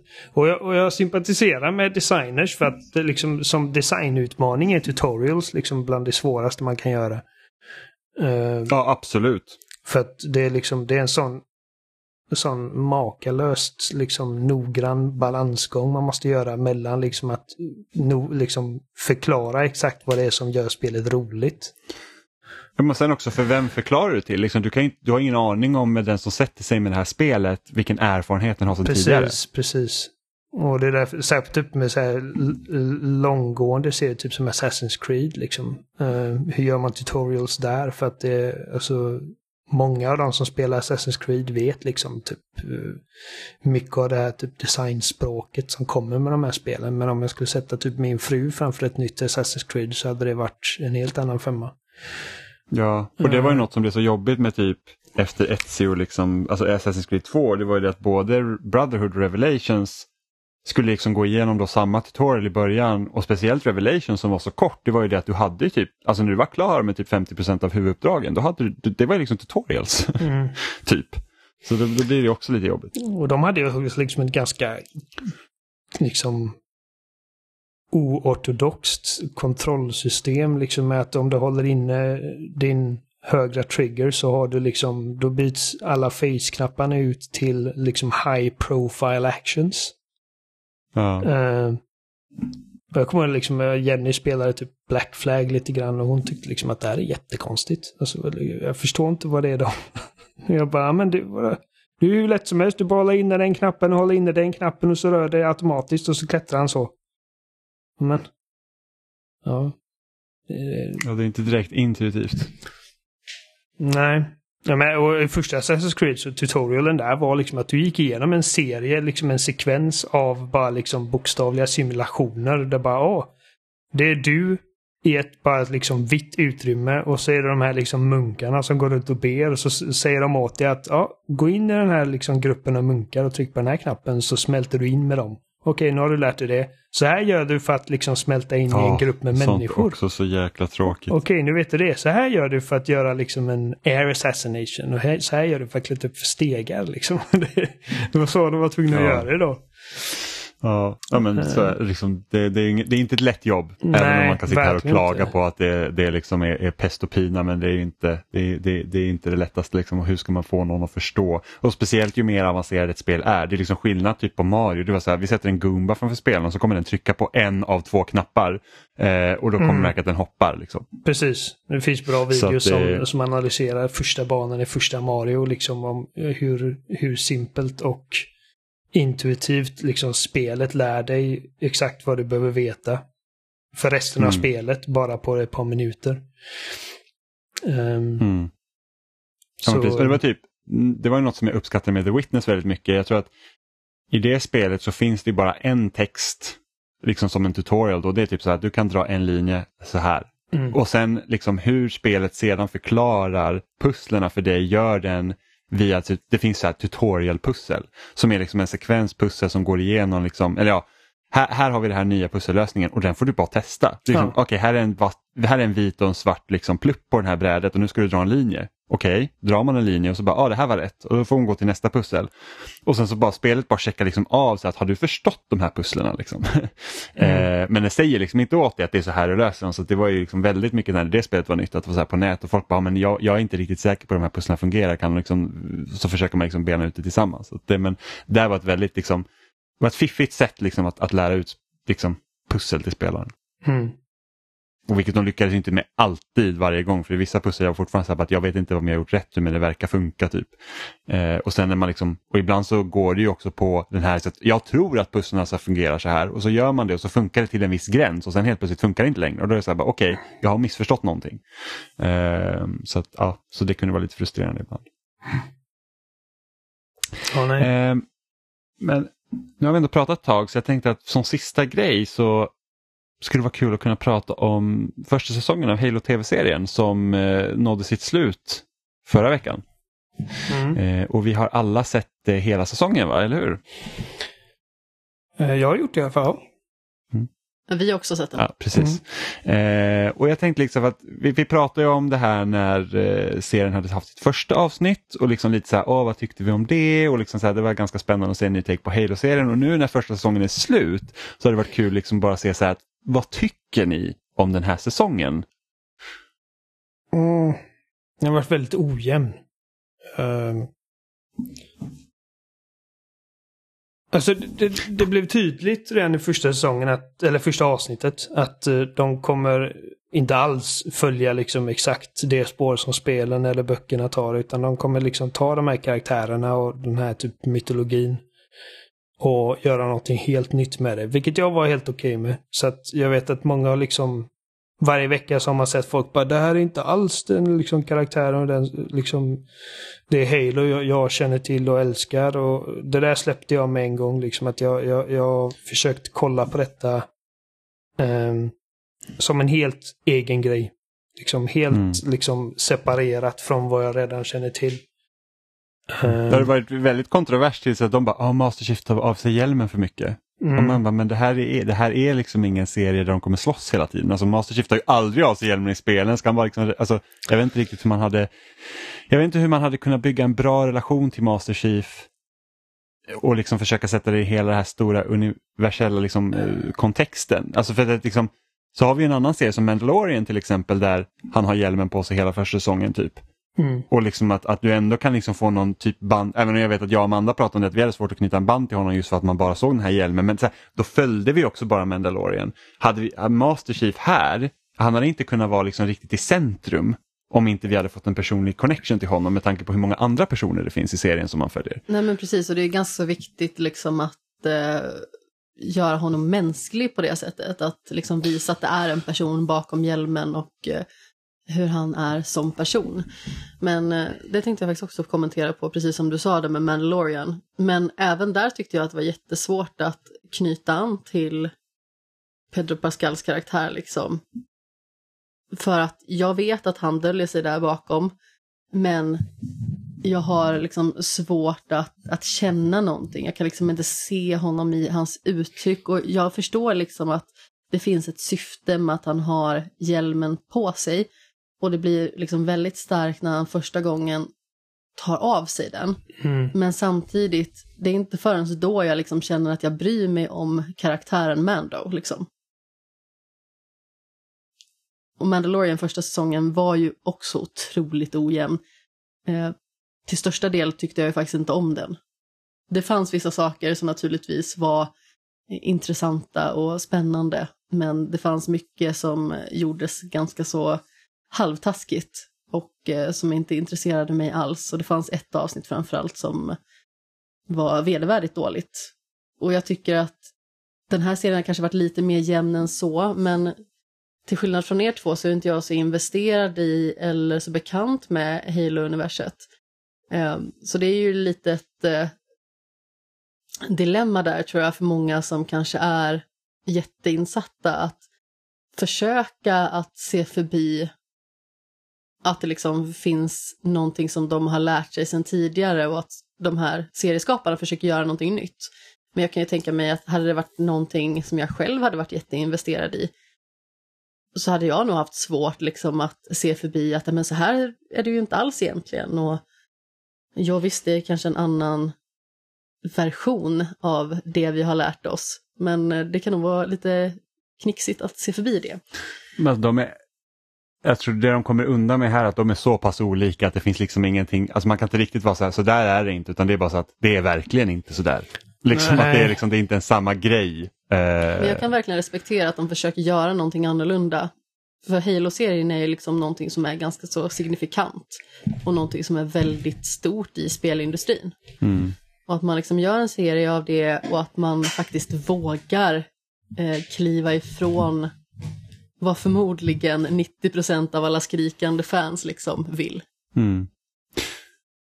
Jag tror det jag stör mig på mest med serien, alltså som jag inte gillar, det är att jag tycker att hela det här kriget mot Covenants, som liksom ska vara en väldigt stor grej och att det är liksom att Covenants är så pass farliga, jag tycker inte det framkommer i serien. Jag får Nej. liksom inte den här känslan av att shit vilket hot de är.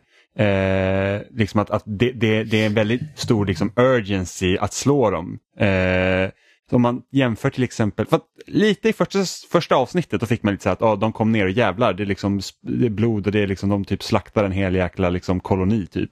Ja, och gjorde grillspett av barnen. Ja men typ.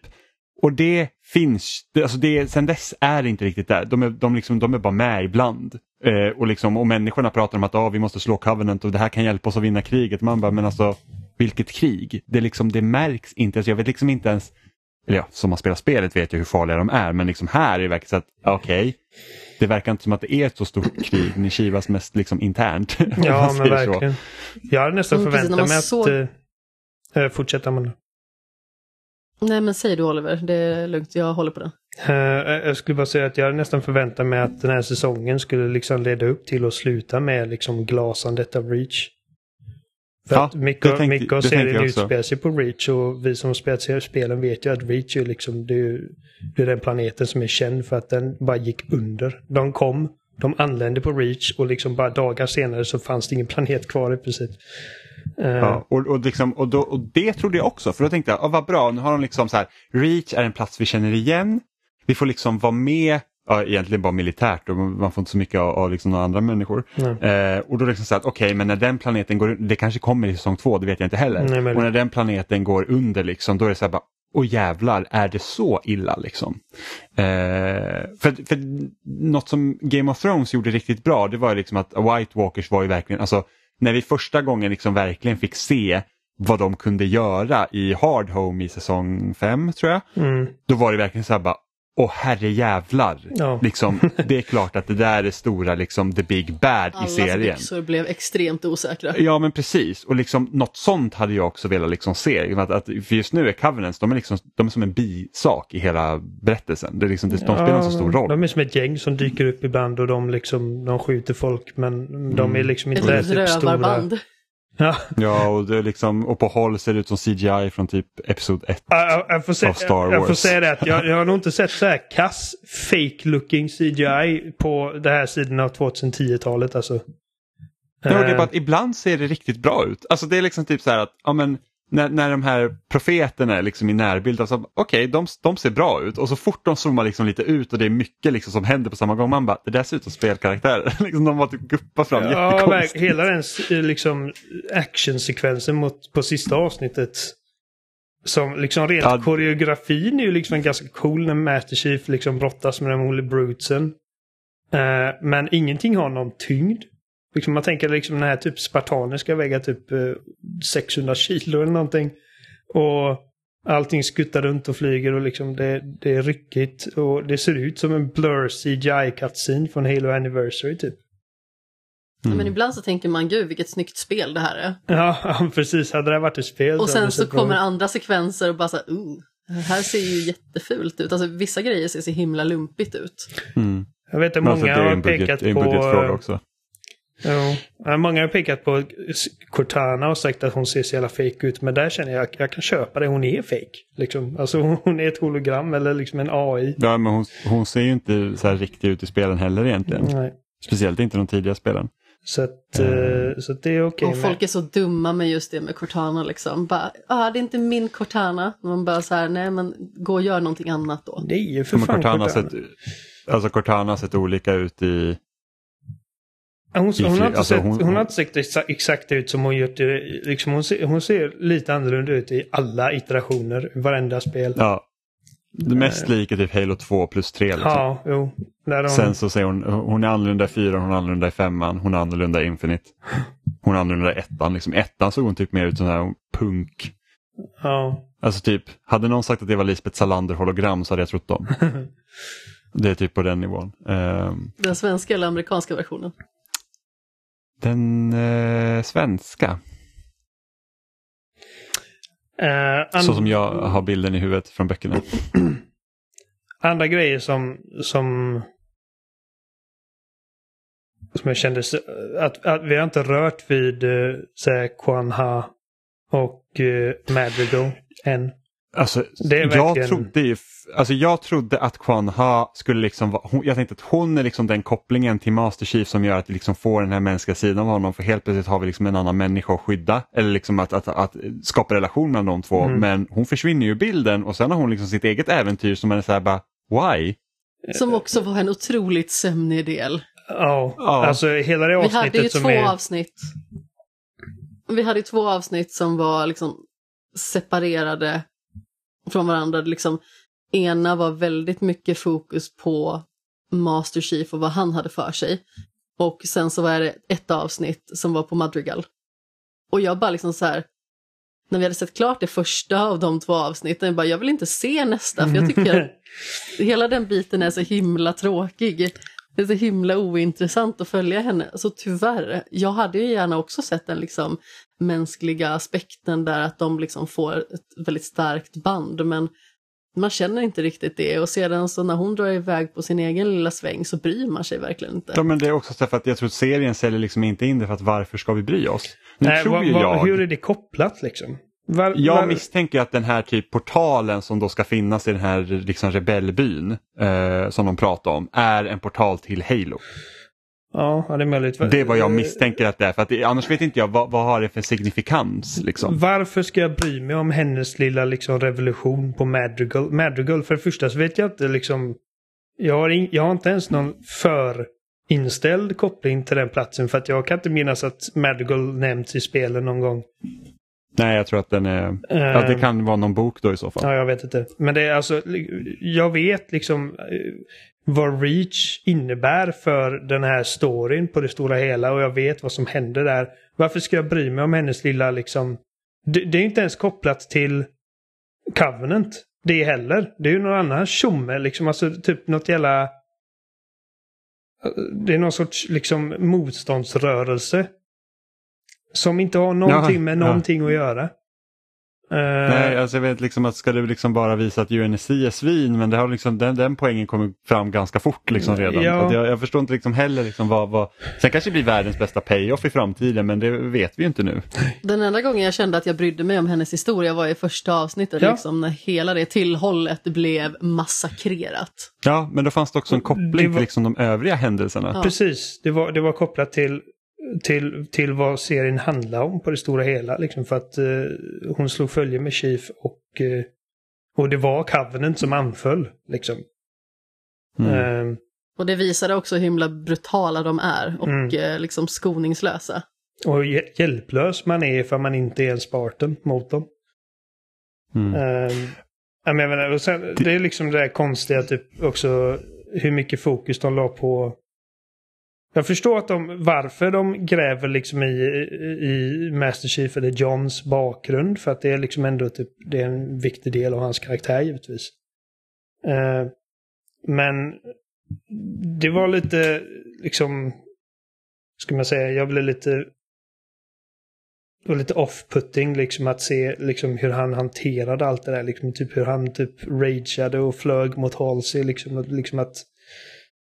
Eh, jag inget men det känns som att det kommer lite tidigt. men jag, För liksom- jag, jag har inga problem med att de tar av hjälmen på honom, att de försöker humanisera honom. Men samtidigt, liksom, jag, jag vill ändå liksom att Master Chief ändå ska, liksom, han ska vara den som är liksom i kontroll, du vet. Eh, Mm. Ja, men det, det är också en sak som jag tycker är märkligt. Och, och det, det är också när jag säger liksom att jag tycker att de här händelserna kommer lite tidigt. För att vi har ju faktiskt inte fått se spartanerna vara de här liksom taktiska krigsmaskinerna liksom som så här, att de tar rätt beslut för att det här behöver tas. Nej. Alltså, de är liksom bra strateger, de är liksom bra på, på slagfälten. Det får vi inte heller se. Det är precis som med Covenants. Vi får ju liksom inte egentligen den bakgrunden. Vi, vi vet om hur Master Chief är på grund av att vi har spelat spelen. Men liksom annars är det så här att okej, men Master Chief han är typ den här hjälten då. Okej, men det har vi inte fått se riktigt och så som tv-serien egentligen behandlar dem så är de egentligen de har egentligen inte haft någon egen typ frivilliga överhuvudtaget. De är totalt styrda. Och det betyder att när de får bort det här chippet då som har suttit i ryggraden som, som liksom hämmar liksom deras egna liksom emotionella respons. Då är de ju som barn. mm. Och då blir det också så här liksom att okej. det är liksom så man, man, kan, man köper liksom inte riktigt det här att okej, men han känner sig typ grundlurad för vi har liksom inte fått se, vi har fått för lite kontext innan egentligen. Hur det har varit att vara en spartan. Sen känner jag liksom onödiga så här extra grejer de har lagt till typ som, eh, som det här liksom chippet som ska typ kontrollera och liksom hämma deras känsloliv. Vilket jag, jag suckar lite liksom när, när hon Kai eh, tog ut sitt chip. Det första hon gjorde var att färga håret liksom. Och bara, alltså är det Ja. bara för att hon är kvinna då som hon liksom, ja jag ska liksom börja leka med mitt hår. Gjorde inte John. liksom. eh, Ja, men jag, jag tycker de andra spartanerna är också ganska jävla tråkiga. Liksom. Det finns ju liksom ingen... Vi får ju heller inte se, de har ju ingen relation till Master Chief egentligen förutom att Annat De säger att de ska är ha liksom det. vapenbröder typ om man ska säga. Ja, Det- precis. och i sista det, ja. avsnittet så tycker jag att man ser gott om liksom känslosam liksom osäkerhet och grejer i de här två andra spartanerna som fortfarande har de här chippen i sig. Och jag bara liksom bara, varför ens, varför ens ha den plot devicen liksom? Ungefär Mm. som att... eh, Jag kan ändå, jag kan ändå tycka att det här med hårfärgningen är ganska så roligt. För att det är ju ganska så vanligt att när det händer någonting i en eh, kvinnas liv liksom så eh, gör de om någonting med sitt utseende och ofta så är det liksom håret som ryker, det blir en lugg eller det blir en ny hårfärg eller sånt. Jag, jag tyckte ändå att det var ganska roligt liksom för att då märker man att eh, hon får ut det här chippet och hon liksom genomgår en jättestor för, för liksom förändring mm. inombords. Och eh, Ja, eh, jag, eh, jag då förstår. kommer liksom den jättemärkliga responsen som eh, på något sätt alltså, är väldigt mänsklig och som man liksom ser varje dag i samhället. Det, jag tyckte det var ganska roligt. Ja, alltså, men, det, det var bara en liten grej jag reagerade på. Men jag förstår, jag förstår vad poängen är. Um, men sen så var det typ som Adam, eh, som har varit på podden några gånger, han reagerar också på liksom att när Miranda pratade med Kai om, liksom, för hon försöker knäcka det här liksom Sanghili-språket. Och det visar sig att eh, eh, hon bara Oj, du, du som är Spartan, du sitter på liksom att, liksom, herregud, jag har aldrig, du, det, det har aldrig ens liksom slått mig att jag kanske kan fråga er som, som är de enda människorna som har haft någon form av närkontakt med de här, att ni kan ha någon form av eh, information som kan vara till nytta för oss på research. Eh, så, sådana här konstiga grejer, men... eh, samtidigt visar det ju också liksom eh, hur de verkligen ser dem mer som Vapen. Saker ja. snarare än eh, liksom, faktiska Tänkande, levande människor. Ja, de är liksom vapenresurser i princip. Eh, Men... Och sen det här med artefakten och att liksom bara Master Chief och hon av någon anledning liksom... det- det- Jag har svårt för det här liksom typ the chosen one-skiten där bara liksom en människa av eh, oklara anledningar kan göra en viss grej. Eh, Och Jag typ... var inte ett jättefan av hela Maki-grejen heller. Jag blev förvånad över hur, hur mycket jag sympatiserar med henne mot slutet. Alltså, alltså efter att hon liksom blivit liksom hamnat hos UNSC. För att jag bara, alltså fan, vilke, fan vad jag stör mig på henne först. Liksom. Och Exakt så kände jag också. ja, Lilla ljussabelnageln. ja precis. Men sen så liksom till slut kändes det som, okej, det är faktiskt möjligt liksom att hon typ vänder, att hon byter sida här nu. Och sen förstördes det av att de liksom typ misshandlade henne. Eh, men... eh, eh, det är en sån grej liksom. Hur, hur har hon, för det första, hur har hon liksom, har hon tillgång till sin hårgelé när hon är hos Covenants? Och har hon tillgång till sin hårgelé när hon är, är liksom fånge hos UNSC? Hon hade alltid det där perfekt slickade liksom eh, håret. Det är sådana detaljer som stör mig också. Jäkligt tjusig frisyr dock. Hon är liksom en krigsfånge i princip. Mm. Och alltid perfekt friserad. Men det var också, alltså hela McKee-grejen var också en så här konstig grej för jag tror att hon skulle vara en större spelare rent framåt också. Eh, Mm. och sen så bara kändes hon, hon kändes mer eller mindre som en plot device för att Master Chief ska bry sig om någonting. Ja, men precis. Vilket blir så här jättemärkligt också. Det var så här, ah, men nu har vi en motivation för honom helt plötsligt. Och det var så Det här, känns bara, ju väldigt tråkigt för henne som karaktär också, liksom att det är det enda hon är bra för. Ja, precis. Det var lite så det blev. Så att nu liksom typ till säsong två då kan liksom då kan typ riktiga Halo börja nästan. Så att då har vi liksom skalat bort lite sådana här konstiga saker som man tog med i första säsongen. Eh, det var lite Mm. märkligt. Sen, sen tycker jag är lite överdrivet hur många reagerar på Åh, Master Chief, han fick ligga i det här avsnittet. Det är helt oacceptabelt. Det är där de tar gränsen liksom. Jag bara alltså, Ja, det blir en jättestor grej. Man bara så här, jaha, OK liksom. hur, hur viktigt är det för Master Chiefs roll i spelens handling att, att han aldrig har fått ligga? Vad vet vi om det? Eh, Det är väl gött att få lite fiffi ändå. Ja, det är fiffigt gött. Eh, men det är alltså... Fan vad gött. Jimmy rodnar. Uh, Åh, däremot alltså... jag att, eh, av någon anledning så blir jag kompis med så här riktigt såna här obscena människor som Ja. bara så här, åh, snusk.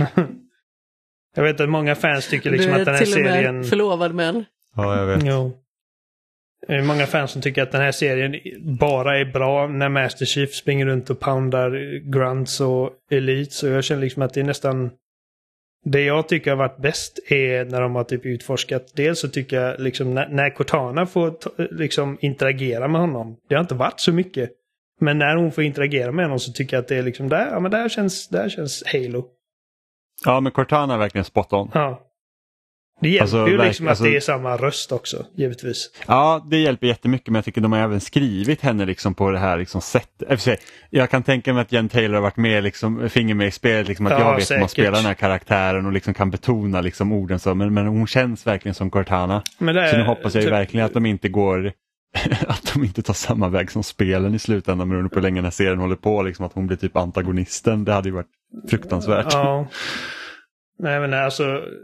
Och att de löser det här typ för att när vi slutar serien så är det väldigt knepigt på vart Cortana börjar och Master Chief slutar. Ja, jag- men, men de, de vänder lite på det mot vad spelen brukar göra. Liksom att, att Master Chief brukar ofta få rädda Cortana, här Ja. kommer det bli lite tvärtom. Precis. Eh, vilket är spännande. Eh, Tyck, äh, ja, spännande, det, det är väl en annan take på det. Eh, Jag tycker också sen måste om bara säga, hon som spelar Halsey. Ja, det var det jag tänkte säga, det var A plus casting på Halsey alltså. Mm. Hon är ju typ, alltså hon är typ seriens bästa egentligen. Ja, Första gången jag såg henne var nog i Californication. Apropå snusk. Mm. Ja. Uh, hon är verkligen så här, alltså, de har verkligen fångat liksom Halseys så här, moraliska typ bara äckelhet. liksom. ja. Hon har liksom en scen i hela serien där hon liksom typ framställs som en mänsklig varelse och så visar det sig att det var bara liksom för att lura sin dotter för att få hennes där eye, så här retinal scan. Um, men samtidigt så känner man ändå liksom att någonstans under liksom med lagren av bara praktiskt och pragmatiskt och liksom strategiskt så finns det en människa där någonstans. Och det, det, det är det liksom en bra skådis kan göra med liksom sånt här material. Uh, ja men verkligen. Jag tycker också om Keys. Uh, båda två faktiskt, både Miranda och... Uh, fan är det han heter? Han brukar bara heta Keys för mig. Captain Keys. Ja. Uh, nej, men liksom, de tre liksom, jag tycker att de är bra liksom bifigurer. Mycket bättre än vad någon annan i serien är. Liksom, som Soren eller eh,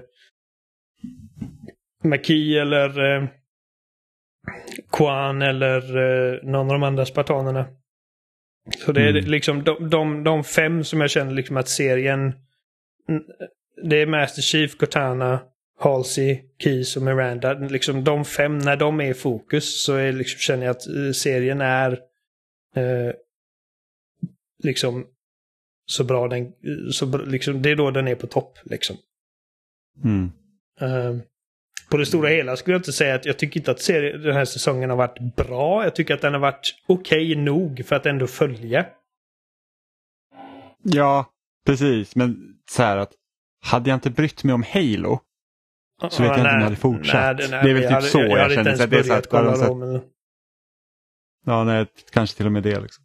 Um, Hur känner du då Amanda, du som inte är liksom Halo-frälst på samma sätt? Du har spelat första spelet. Jag är väl inte jätteexalterad heller. Det var en okej okay serie. Vi får se vad den tar sig liksom framöver och förhoppningsvis har vi kanske spelat igenom lite fler av spelen när det kommer en nästa säsong, vilket det förmodligen kommer komma. Mm. Sen får man ju se om de introducerar Flood, för det kan vi inte heller veta om de faktiskt gör. Jag känner nästan att de måste det. Alltså, alltså man känner att de måste det, men så att Halo hade bara kunnat vara ett, ett, liksom ett bara megavapen. Liksom. Ja, men vad existerar det megavapnet för om inte Flood? ja, alltså, man vet ju inte. Nej, nej, alltså, det, det, man kan inte vara säker eftersom det, det finns så här, alltså, bara det liksom att så sättet som vi har sett Halo det är att de projicerar sig själva där genom artefakterna liksom typ. Mm. Jo, nej, det, alltså, det liksom... Eh, jag säger inte att, att det är givet att Flood kommer, för man, med tanke på hur mycket de har liksom deviatat så vet man aldrig. Men eh, hade jag varit liksom i det liksom Riders roomet eh, på den scenen så hade jag sagt alltså vi måste ha Flood. Alltså, det, liksom, det, det är typ hela grejen till varför Halo existerar från första början. Uh, mm. Även om jag alltid hatar Flood liksom, och vad det gör med med spelen rent spelmässigt. Liksom att eh, det som gör Halo roligt är inte roligt mot Flood. Uh, Nej, men rent precis. storymässigt så är de ju liksom en av de intressantare grejerna. Mm. Uh, så att, ja nej det känner jag liksom att det, det är nästan ett måste. Jag tycker liksom att Flood är liksom, det är den här, det är den här typen av medium som Flood gör sig bäst. Liksom. Där man kan fokusera på att berätta en historia snarare än att liksom underhålla liksom med, med kul gameplay. Mm. Um, och det får se liksom jag tycker inte att serien, för att jag skulle, de flesta fans skulle nog säga att liksom höjdpunkterna i den här serien har varit liksom dels då den stora actionsekvensen med Banshees och grejer. Uh, avsnitt tre eller var det fyra kanske? Eh, mm. Och sen då den här sista fighten. Men jag känner att serien har varit absolut bäst när de... Uh, när de gräver lite i liksom vilka de här karaktärerna är. Uh, och Halseys relation till det här liksom hela Spartan-programmet. Jag tycker liksom att det var en ganska spännande standoff när, när de när två, två andra spartanerna beordrades liksom att uh, ta in Master Chief. Och hur han liksom... Eh, lyckas avväpna dem då med att liksom bara berätta sanningen för dem. Liksom, jag tyckte det var ett spännande ögonblick. Eh, Mm. och, Och sen vilken, alltså vilken jäkla megaskurk Halsey är liksom. ja, verkligen. Hon har liksom, alltså liksom, allt hon har gjort är verkligen så här att ah, om shit hit the fan då kommer jag undan. Ja. Det är typ det. Och det, Det är liksom jag tyckte det var en ganska bra twist där också med hennes, när de fångar henne. Ja gud ja. Eh, Väldigt jag, bra. jag förväntade mig faktiskt inte det. Och jag bara, fy fan, stackars kloner. Liksom. Ja, ja, men hon bara liksom så här, men då är så här frågan, den Halsey vi har sett genom hela, alltså har det, har det varit en klon hela tiden? Eller liksom rymde hon från, alltså rymde hon tidigare bara och lämnade sin klon efter sig? Jag tror att det insinueras att detta var någonting hon liksom iscensatte ganska sent i seriens händelseförlopp. Ja. Jag, Ja. jag vet inte. Nej, men det, det, det, Mm. det ska bli intressant att se liksom hennes liksom roll Mm. eh, fortsatt i serien och sen liksom vad, vad händer när de väl kommer, liksom, vad händer när de väl landar på Halo? Jag hade, ju, jag hade ju hellre sett att de hade upptäckt Halo som i, i, i spelen. Att de råkar hamna på någonting och sen nystas det upp. Än att de har den här liksom typ kopplingarna med alla de här artefakterna och så himla Ja, jag håller med. Jag tycker artefakterna är en av de minst intressanta inslagen som faktiskt är viktig för Master Chiefs berättelse. Om, om vi liksom kopplar bort Madrigal och hela den skiten. Så är just faktumet den här liksom jakten på artefakterna och att det är någon sorts liksom nyckel till att låsa upp hans typ minnen och grejer. Mm. Ehm, Alltså jag köper ju att Covenant ser ut efter artefakter och hittar liksom, och liksom för att de, de liksom letar efter forande grejer. Men liksom Mm. just det att, ja nej, jag hade ju hellre sett liksom att okej, Reach blir glasad då och sen så, alltså det händelseförloppet ändå lite mer intakt och sen så bara, här kom vi till en konstig ringvärld liksom. Vad är det här för någonting? mm. Men samtidigt så, jag vet inte, de kanske, de bara, vi kan inte göra så för att serien heter Halo och folk fattar inte om de inte har spelat. Nej. Jag vet inte. Och som sagt, jag är inte förtjust att Master Chief eh, är någon sorts liksom unik nyckel för de här artefakterna heller. Nej, Ungefär som att det liksom på något sätt någonstans var typ hans öde att hitta de här platserna. För att man är- nej för att i, i spelen så är det liksom, det är den mänskliga rasen som är det. Ja, precis. Och, De kan interagera med Forerunner-grejerna. och det är också en grej liksom att Master Chief, liksom, han är ju liksom bäst på vad han gör, men inte för att han var snabbast i akademin, att han var starkast i akademin eller att han var liksom något av, liksom, något särskilt egentligen, utan han hade, han hade typ mest tur. Liksom. Alltså, Mm. Eh, och eh, Sen är det också konstigt hur Cortana typ install installeras liksom i hans kropp snarare än att hon är ett chip i hans hjälm. Och jag förstår liksom, det är Ja, för att, precis. eh, det är för att liksom Cortana ska kunna ha en koppling till honom även när han inte är i sin Mjolnir-rustning. Mm. Eh, men ändå liksom, hur, hur projicerar hon sig på de här platserna, liksom i de här rummen? Ja, men jag antar att det är wifi. Så- men det, måste, det kan inte vara på ett annat sätt. Det måste ju fortfarande vara någonting så här trådlös överföring av något För att, slag. annars är det liksom att han har henne liksom i sitt gränssnitt i hjälmen. Liksom. Och, eh, och han kan liksom projicera henne på liksom särskilda devices eller på konsoler och grejer. Och nu är det liksom att hon är fria rörelser lite hur hon vill och är liksom i hans skalle. Som, som om han vore schizofren eller någonting. Ehm. Ja, det är lite weird. Men jag gillar den eh, när han säger typ eh, kan du hålla tyst? Jag, jag, jag försöker, jag kan inte höra mig själv tänka. Och hon bara, jag kan höra dig tänka och du missar inte så mycket. Alltså det är en av mina favoritgrejer i hela serien. Ja. Det var så jäkla roligt. Ja, Bästa kommentaren någonsin. ja det, du missar inte mycket. det är faktiskt kul. Nej, jag, jag gillar Ja. den dynamiken mellan de två. Eh, Mm. Nej, men det ska väl bli lite spännande att se vart det bär av eh, framöver. Eh, jag är nog mer peppad på Last of Us-serien sen när den kommer och se hur de har tolkat det. ja, gud ja. Men det är också liksom för att man, Mm. det bara känns som en... Ja, det, är liksom alla, alla rätt pjäser är på brädet när det kommer till den serien, känner jag. Ja, Eh, faktiskt. Alltså det, det liksom, de har inte haft... Det har varit samma problem kring Last of Us-serien som det har varit kring Halo-serien i typ nästan 20 års tid. Ja. Nej, det Eh, En sista grej bara, så det är helt oförlåtligt att de har så jävla... eh, Alltså vi fick typ fem sekunder av riktig Halo-musik i sista avsnittet. Där man hörde liksom... Ja, Och- och, det var inte så en jättebra version av det Nej, heller. och det var typ det liksom, det var knappt som man hörde det i liksom all jävla typ pang-pang och slåss. Um, är det helt, jag fattar inte, är det helt obegripligt. Eftersom att de har det liksom vid ett ställe, är det liksom att äh, vi, kan inte, vi kan inte ha liksom den riktiga Halo-musiken för att uh, Marty och Donald betalar oss per sekund som vi använder det. Eller, Nej, eller jag menar, vi måste Nej, betala alltså- honom.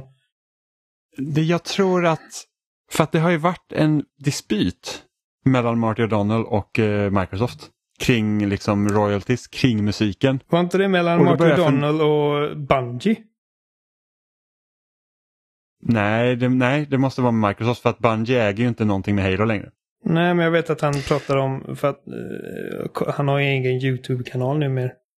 Och han pratar om att han... Nej, men jag vet att är mycket möjligt, men jag vet att han, han, han stämde Microsoft för att de inte har fått tillräckligt mycket royalty så att de liksom fortfarande sitter och liksom cashar in på hans musik och han får ingenting.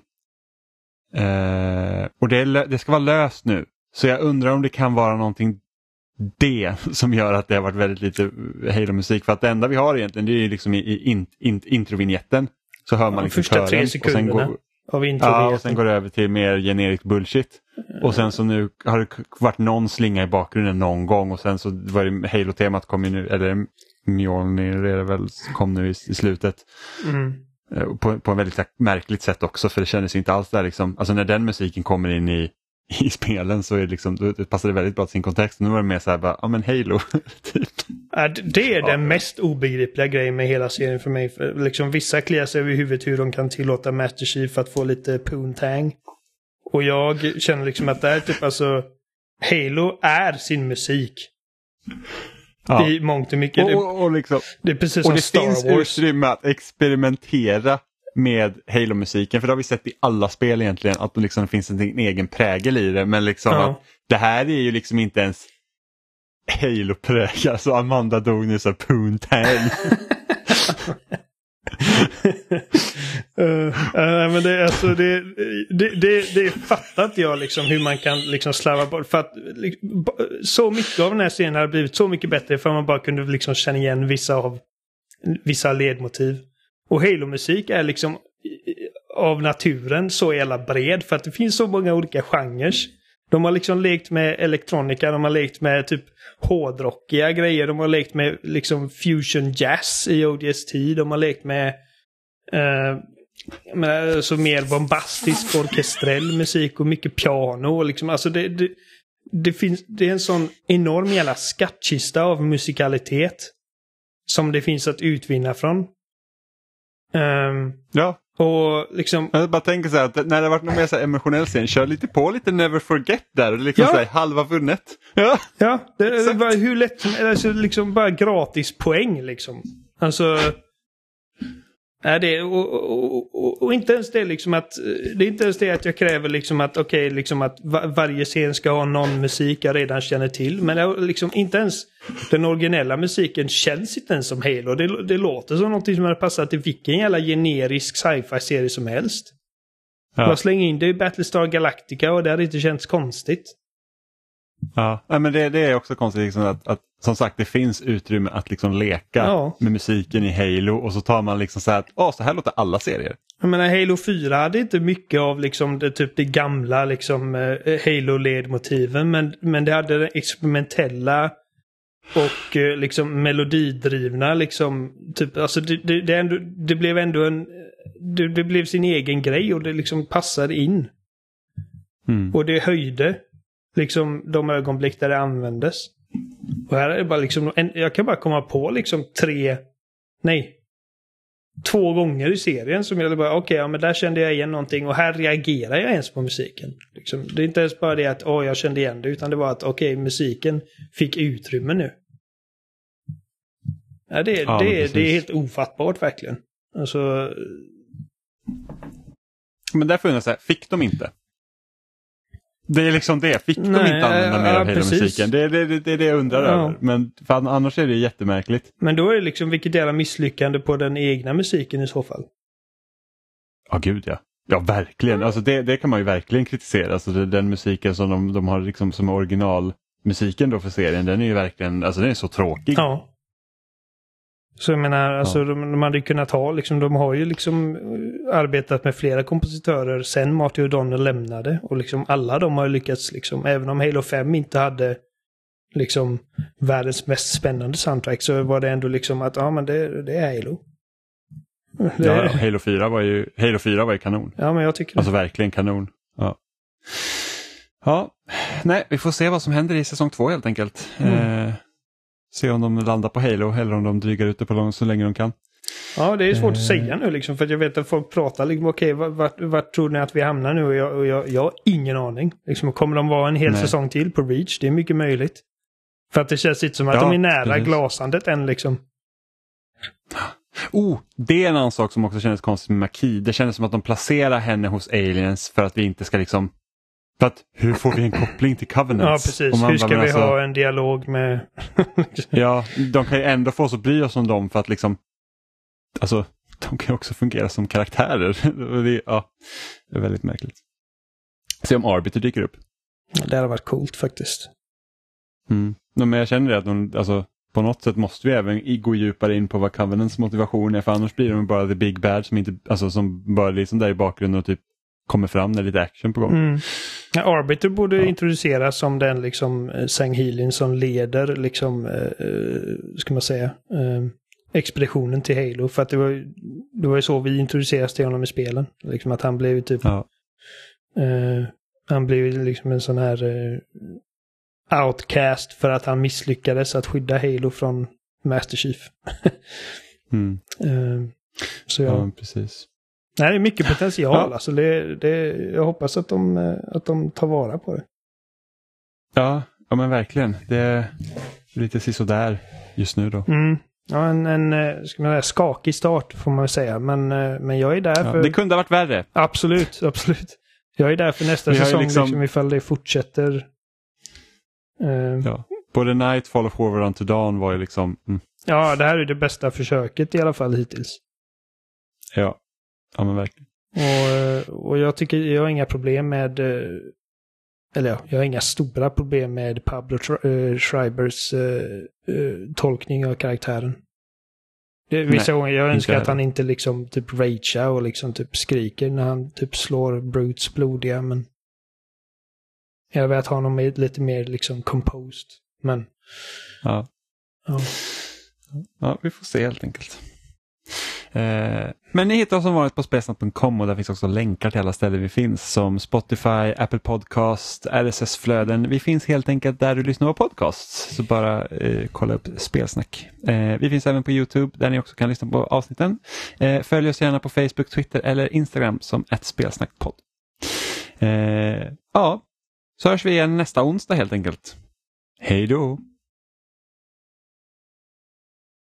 Var det ingen som tänkte säga hej då nu eller vad? Så otrevliga. Jag väntar på ljumsken. Jag är så rädd för vad Oliver ska säga. Okej, jag menar, puss puss på er. Kram kram. Hej. Bara jag som gör mitt jobb. Hej då!